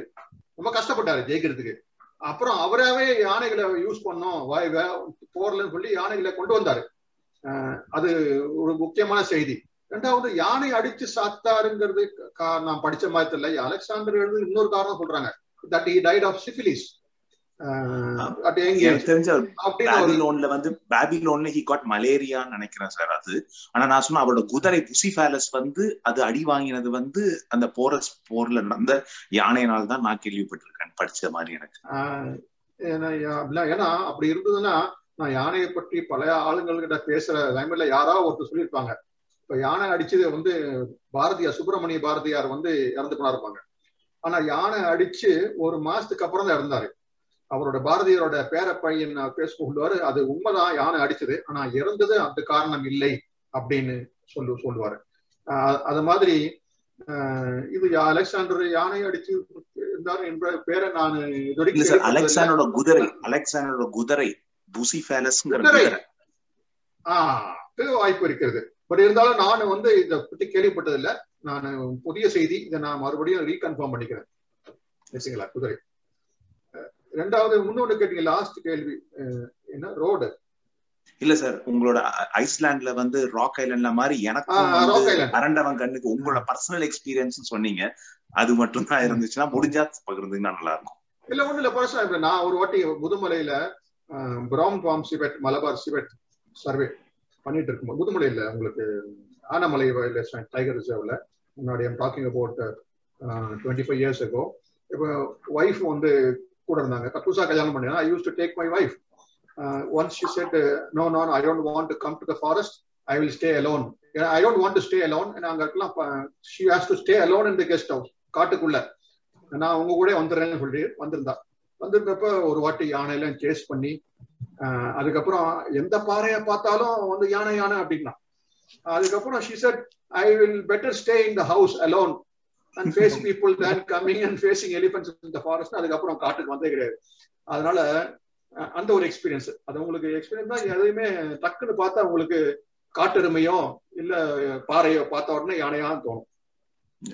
சார் ரொம்ப ரொம்ப தேங்க்ஸ் எனக்கு டைம் இருக்கான்னு தெரியல. நீங்க சொன்னதுல எனக்கு டென்டல் அண்ட் டந்தா சொன்னது எனக்கு ரொம்ப ரொம்ப பிடிச்சிருந்தது சார் எனக்கு அதுல அதே மாதிரி ரெண்டாவது உங்களுக்கு அது வேணா எனக்கு தெரிஞ்ச ஒரே ஒரு விஷயம் வந்து என்னன்னா நீங்க வந்து கிங் ஆஃப் த ஜங்கிள் லயன்னு சொன்னீங்கல்ல சார் அதுல வந்து அதுக்கு வந்து பேர் வந்து சான்ஸ்கிரிட்ல உங்களுக்கு தெரியும். கேசரம் அப்படின்னா வந்து சிங்கம். அதனாலதான் நம்ம தமிழ்ல சாப்பிடுற ஸ்வீட்டுக்கு பேரும் கேசரிங்கிற பேர் வந்ததும் வந்து. அதோட இதுல எல்லோ ஹிட் ஆஹ் அதே மாதிரி அதே மாதிரிதான் நம்ம இங்கிலீஷ்ல இருக்கிற சீசர் கைசர்னு சொல்ற ஜெர்மன் வார்த்தைகளும் வந்தது காரணம் வந்து கேசர். அந்த இது சிங்குக்கு வந்த காரணமும் அதுதான் அப்படிங்கறது சும்மா ஒரு இதுக்காக அது இப்ப நிறைய பேர் இருக்கு. நம்ம யூஸ்வலா சிங்க சிங்க. அந்த அஃபிக்ஸுக்கு நம்ம சிங்க நிறைய இருக்காங்க நம்ம நாட்டுல. சிங்கன்னா சிங்கம் தான். கரடிங்கிற பேர்ல ரொம்ப கம்மி. கர்நாடகால ஒரு சர்னே ஒரு மினிஸ்டர் இருந்தாரு. பேர் கரடி. அதே மாதிரி வடமொழியில உங்களுக்கு வந்து இங்க அங்க வந்து நார்த்தர்ன் ஹெமிஸ்பியர்ல உங்களுக்கு European countries there is no lion or tiger or elephant அவங்க வந்து என்ன பண்றாங்க அஹ், அங்க இருக்க பெரிய விலங்கு வந்து கரடி தான் பியான் போர்க் பியான் போர்க் பியான் அப்படின்னா கரடி. அஹ், கரடி. இப்போ இந்த ரஷ்யால ஜெயிச்சார டென்னிஸ் வீரர் Russian player won the grand slam இல்லையா? மெட்வெ- மெட்வெதேவ் என்றால் கரடி. அப்ப பியாண்ட் போர்க் வந்து முன்னாடி இருந்த கரடி மூணு வருஷத்துக்கு அப்புறம் மறுபடியும் ஒரு கரடி வந்து கிராண்ட் ஸ்லாம் வின் பண்ணிருக்கு. ரொம்ப தேங்க்யூ சார் நன்றி ஐயா நன்றி. நன்றி பெட்டி பெட்டி செய்தி வாயிலாக அரிய பல செய்திகளை பகிர்ந்து கொண்ட தமிழ்துறை தலைவர் திரு முனைவர் தமிழ்வேல் ஐயா அவர்களுக்கும் நன்றியை தெரிவித்துக் கொள்கின்ற முறையானது ஒரு நன்றி உரையினை வழங்க காத்திருக்கின்றார் முனைவர் விமல் அவர்கள் விமல்ராஜ் அவர்களை அன்போடு அழைக்கின்றேன். நன்றி உரை நல்க திரு விமல்ராஜ் அவர்கள் தமிழ் துறையை சார்ந்திருக்கின்ற விமல்ராஜ் அவர்களை அழைக்கின்றேன். பாருங்கள். அனைவருக்கும் வணக்கம் ஐயா. ஒரு இலக்கிய காட்டை தலையில் சுமந்து கொண்டு இயல் காட்டுக்குள் நுழைந்து திரும்பியதை போல ஒரு அனுபவம் எங்களுக்கு கிடைத்திருக்கிறது. அப்படி எங்களை இந்த காட்டுக்கு அழைத்து சென்ற இந்திய வன உயிரியல் அறக்கட்டளையின் துணைத் தலைவர் என் வி கே அஷரப் ஐயா அவர்களுக்கு இந்த நேரத்தில் நாங்கள் நன்றி சொல்ல கடமைப்பட்டிருக்கிறோம். ஒரு ஆழமான உரை பல பொருண்மைகள் உலகம் முழுவதும் சுற்றியதைப் போலவே எங்களுக்கு இந்த அனுபவம் கிடைத்திருக்கிறது. ஐயா அவர்களுக்கு இந்த நேரத்தில் மிகுந்த நன்றியினை உரித்தாக்கிக் கொள்கிறோம். செவிக்குணவின் சார்பாகவும் திண்டையின் சார்பாகவும் நாங்கள் மிக்க நன்றி சொல்ல உங்களுக்கு கடமைப்பட்டிருக்கிறோம். ஐயா அவர்களுக்கு நன்றி நன்றி. திண்ணை அமைப்பினுடைய நிர்வாகியும் தமிழாய்வுத்துறையினுடைய தலைவராகவும் இருக்கக்கூடிய எங்கள் ஐயா முனைவர் சு. தமிழ்வேலு ஐயா அவர்களுக்கு நாங்கள் இந்த நேரத்திலே நன்றி சொல்ல கடமைப்பட்டிருக்கிறோம். விலங்கியல் துறையினுடைய பேராசிரியர் ஜெயக்குமார் ஐயா அவர்கள் அவர்கள்தான் இந்த தமிழ் துறையோடு இதை இணைப்பதற்கு மிகுந்த முத்தாய்ப்பாக இருந்திருக்கிறார்கள். அவர்களுக்கு இந்த நேரத்தில் எங்களது நன்றியினை உரித்தாக்கிக் கொள்கிறோம். அத்தோடு ஐயா விடுதலை அவர்கள் உண்மை என்கிற அம்மையார் அவர்கள் திண்ணை அமைப்பினுடைய துணை ஒருங்கிணைப்பாளர் ஷியாமலா ஜெகதீஸ்வரி அம்மையார் அவர்கள் அவர்களுக்கு இந்த நேரத்திலே எங்களுடைய நன்றியினை உரித்தாக்கிக் கொள்கிறோம். இந்த நிகழ்வில் பங்கெடுத்த தேவடர் பாஸ்கரன் ஐயா அவர்கள் வனிதா அம்மையா அவர்கள் விலங்கியல் துறையிலிருந்து பங்கேற்ற அனைத்து பேராசிரியர் அவர்களுக்கும் இந்த நேரத்திலே எங்களுடைய நன்றியினை உரித்தாக்கிக் கொள்கிறோம். தமிழ் துறையிலிருந்து பேராசிரியர்கள் அனைவருமே பங்கேற்றிருக்கிறார்கள். அவர்களுக்கு இந்த திண்ணையின் சார்பாகவும் செவிக்குணவின் சார்பாகவும் நன்றியினை உரித்தாக்கிக் கொள்கிறோம். இதில் இணைந்து பல செய்திகளை பெற்றிருக்கிற மாணவ மாணவியர்கள் அத்துணை பேருக்கும் எங்களுடைய இந்த திண்ணை அமைப்பின் சார்பாகவும் செவிக்குணவின் சார்பாகவும் எங்களுடைய முத்தாய்ப்பான நன்றியினை உரித்தாக்கிக் கொள்கிறோம். நன்றி. நன்றி ரொம்ப நன்றி ரொம்ப நன்றி. நிறைய பேருக்கு கேள்வி கேட்க வாய்ப்பு கொடுக்க முடியல நேரம் கருதி. நீங்க எல்லாம் எங்களை மன்னிக்கணும். அடுத்த நிகழ்வுல நீங்க கலந்துக்கங்க. உங்களுடைய ஐயங்களை நாங்க வந்து நிவர்த்தி பண்ணி வைக்கிறோம் ரொம்ப நன்றி. இதுவரை எங்களோடு கலந்திருந்த அத்துணை நண்பர்களுக்கும் நஞ்சார்ந்த நன்றிகளை தெரிவித்துக் கொள்கின்றோம். அசரஃப் ஐயா அவர்களுக்கும் செவிக்கு உணவு மற்றும் திண்ணை வாசிப்பின் வாசல் வழியாக உங்களை வாழ்த்துகிறோம் ஐயா. சொல்லுவதற்கு வார்த்தை இல்லை. இந்த அளவிலே நாங்கள் இந்த நிகழ்வை முடிக்கிறோம். ரெக்கார்டிங் ஸ்டாப் பண்ணிடலாம். அதுக்கப்புறம் நம்ம பேசலாம். விடுதலை. நன்றி. நன்றி.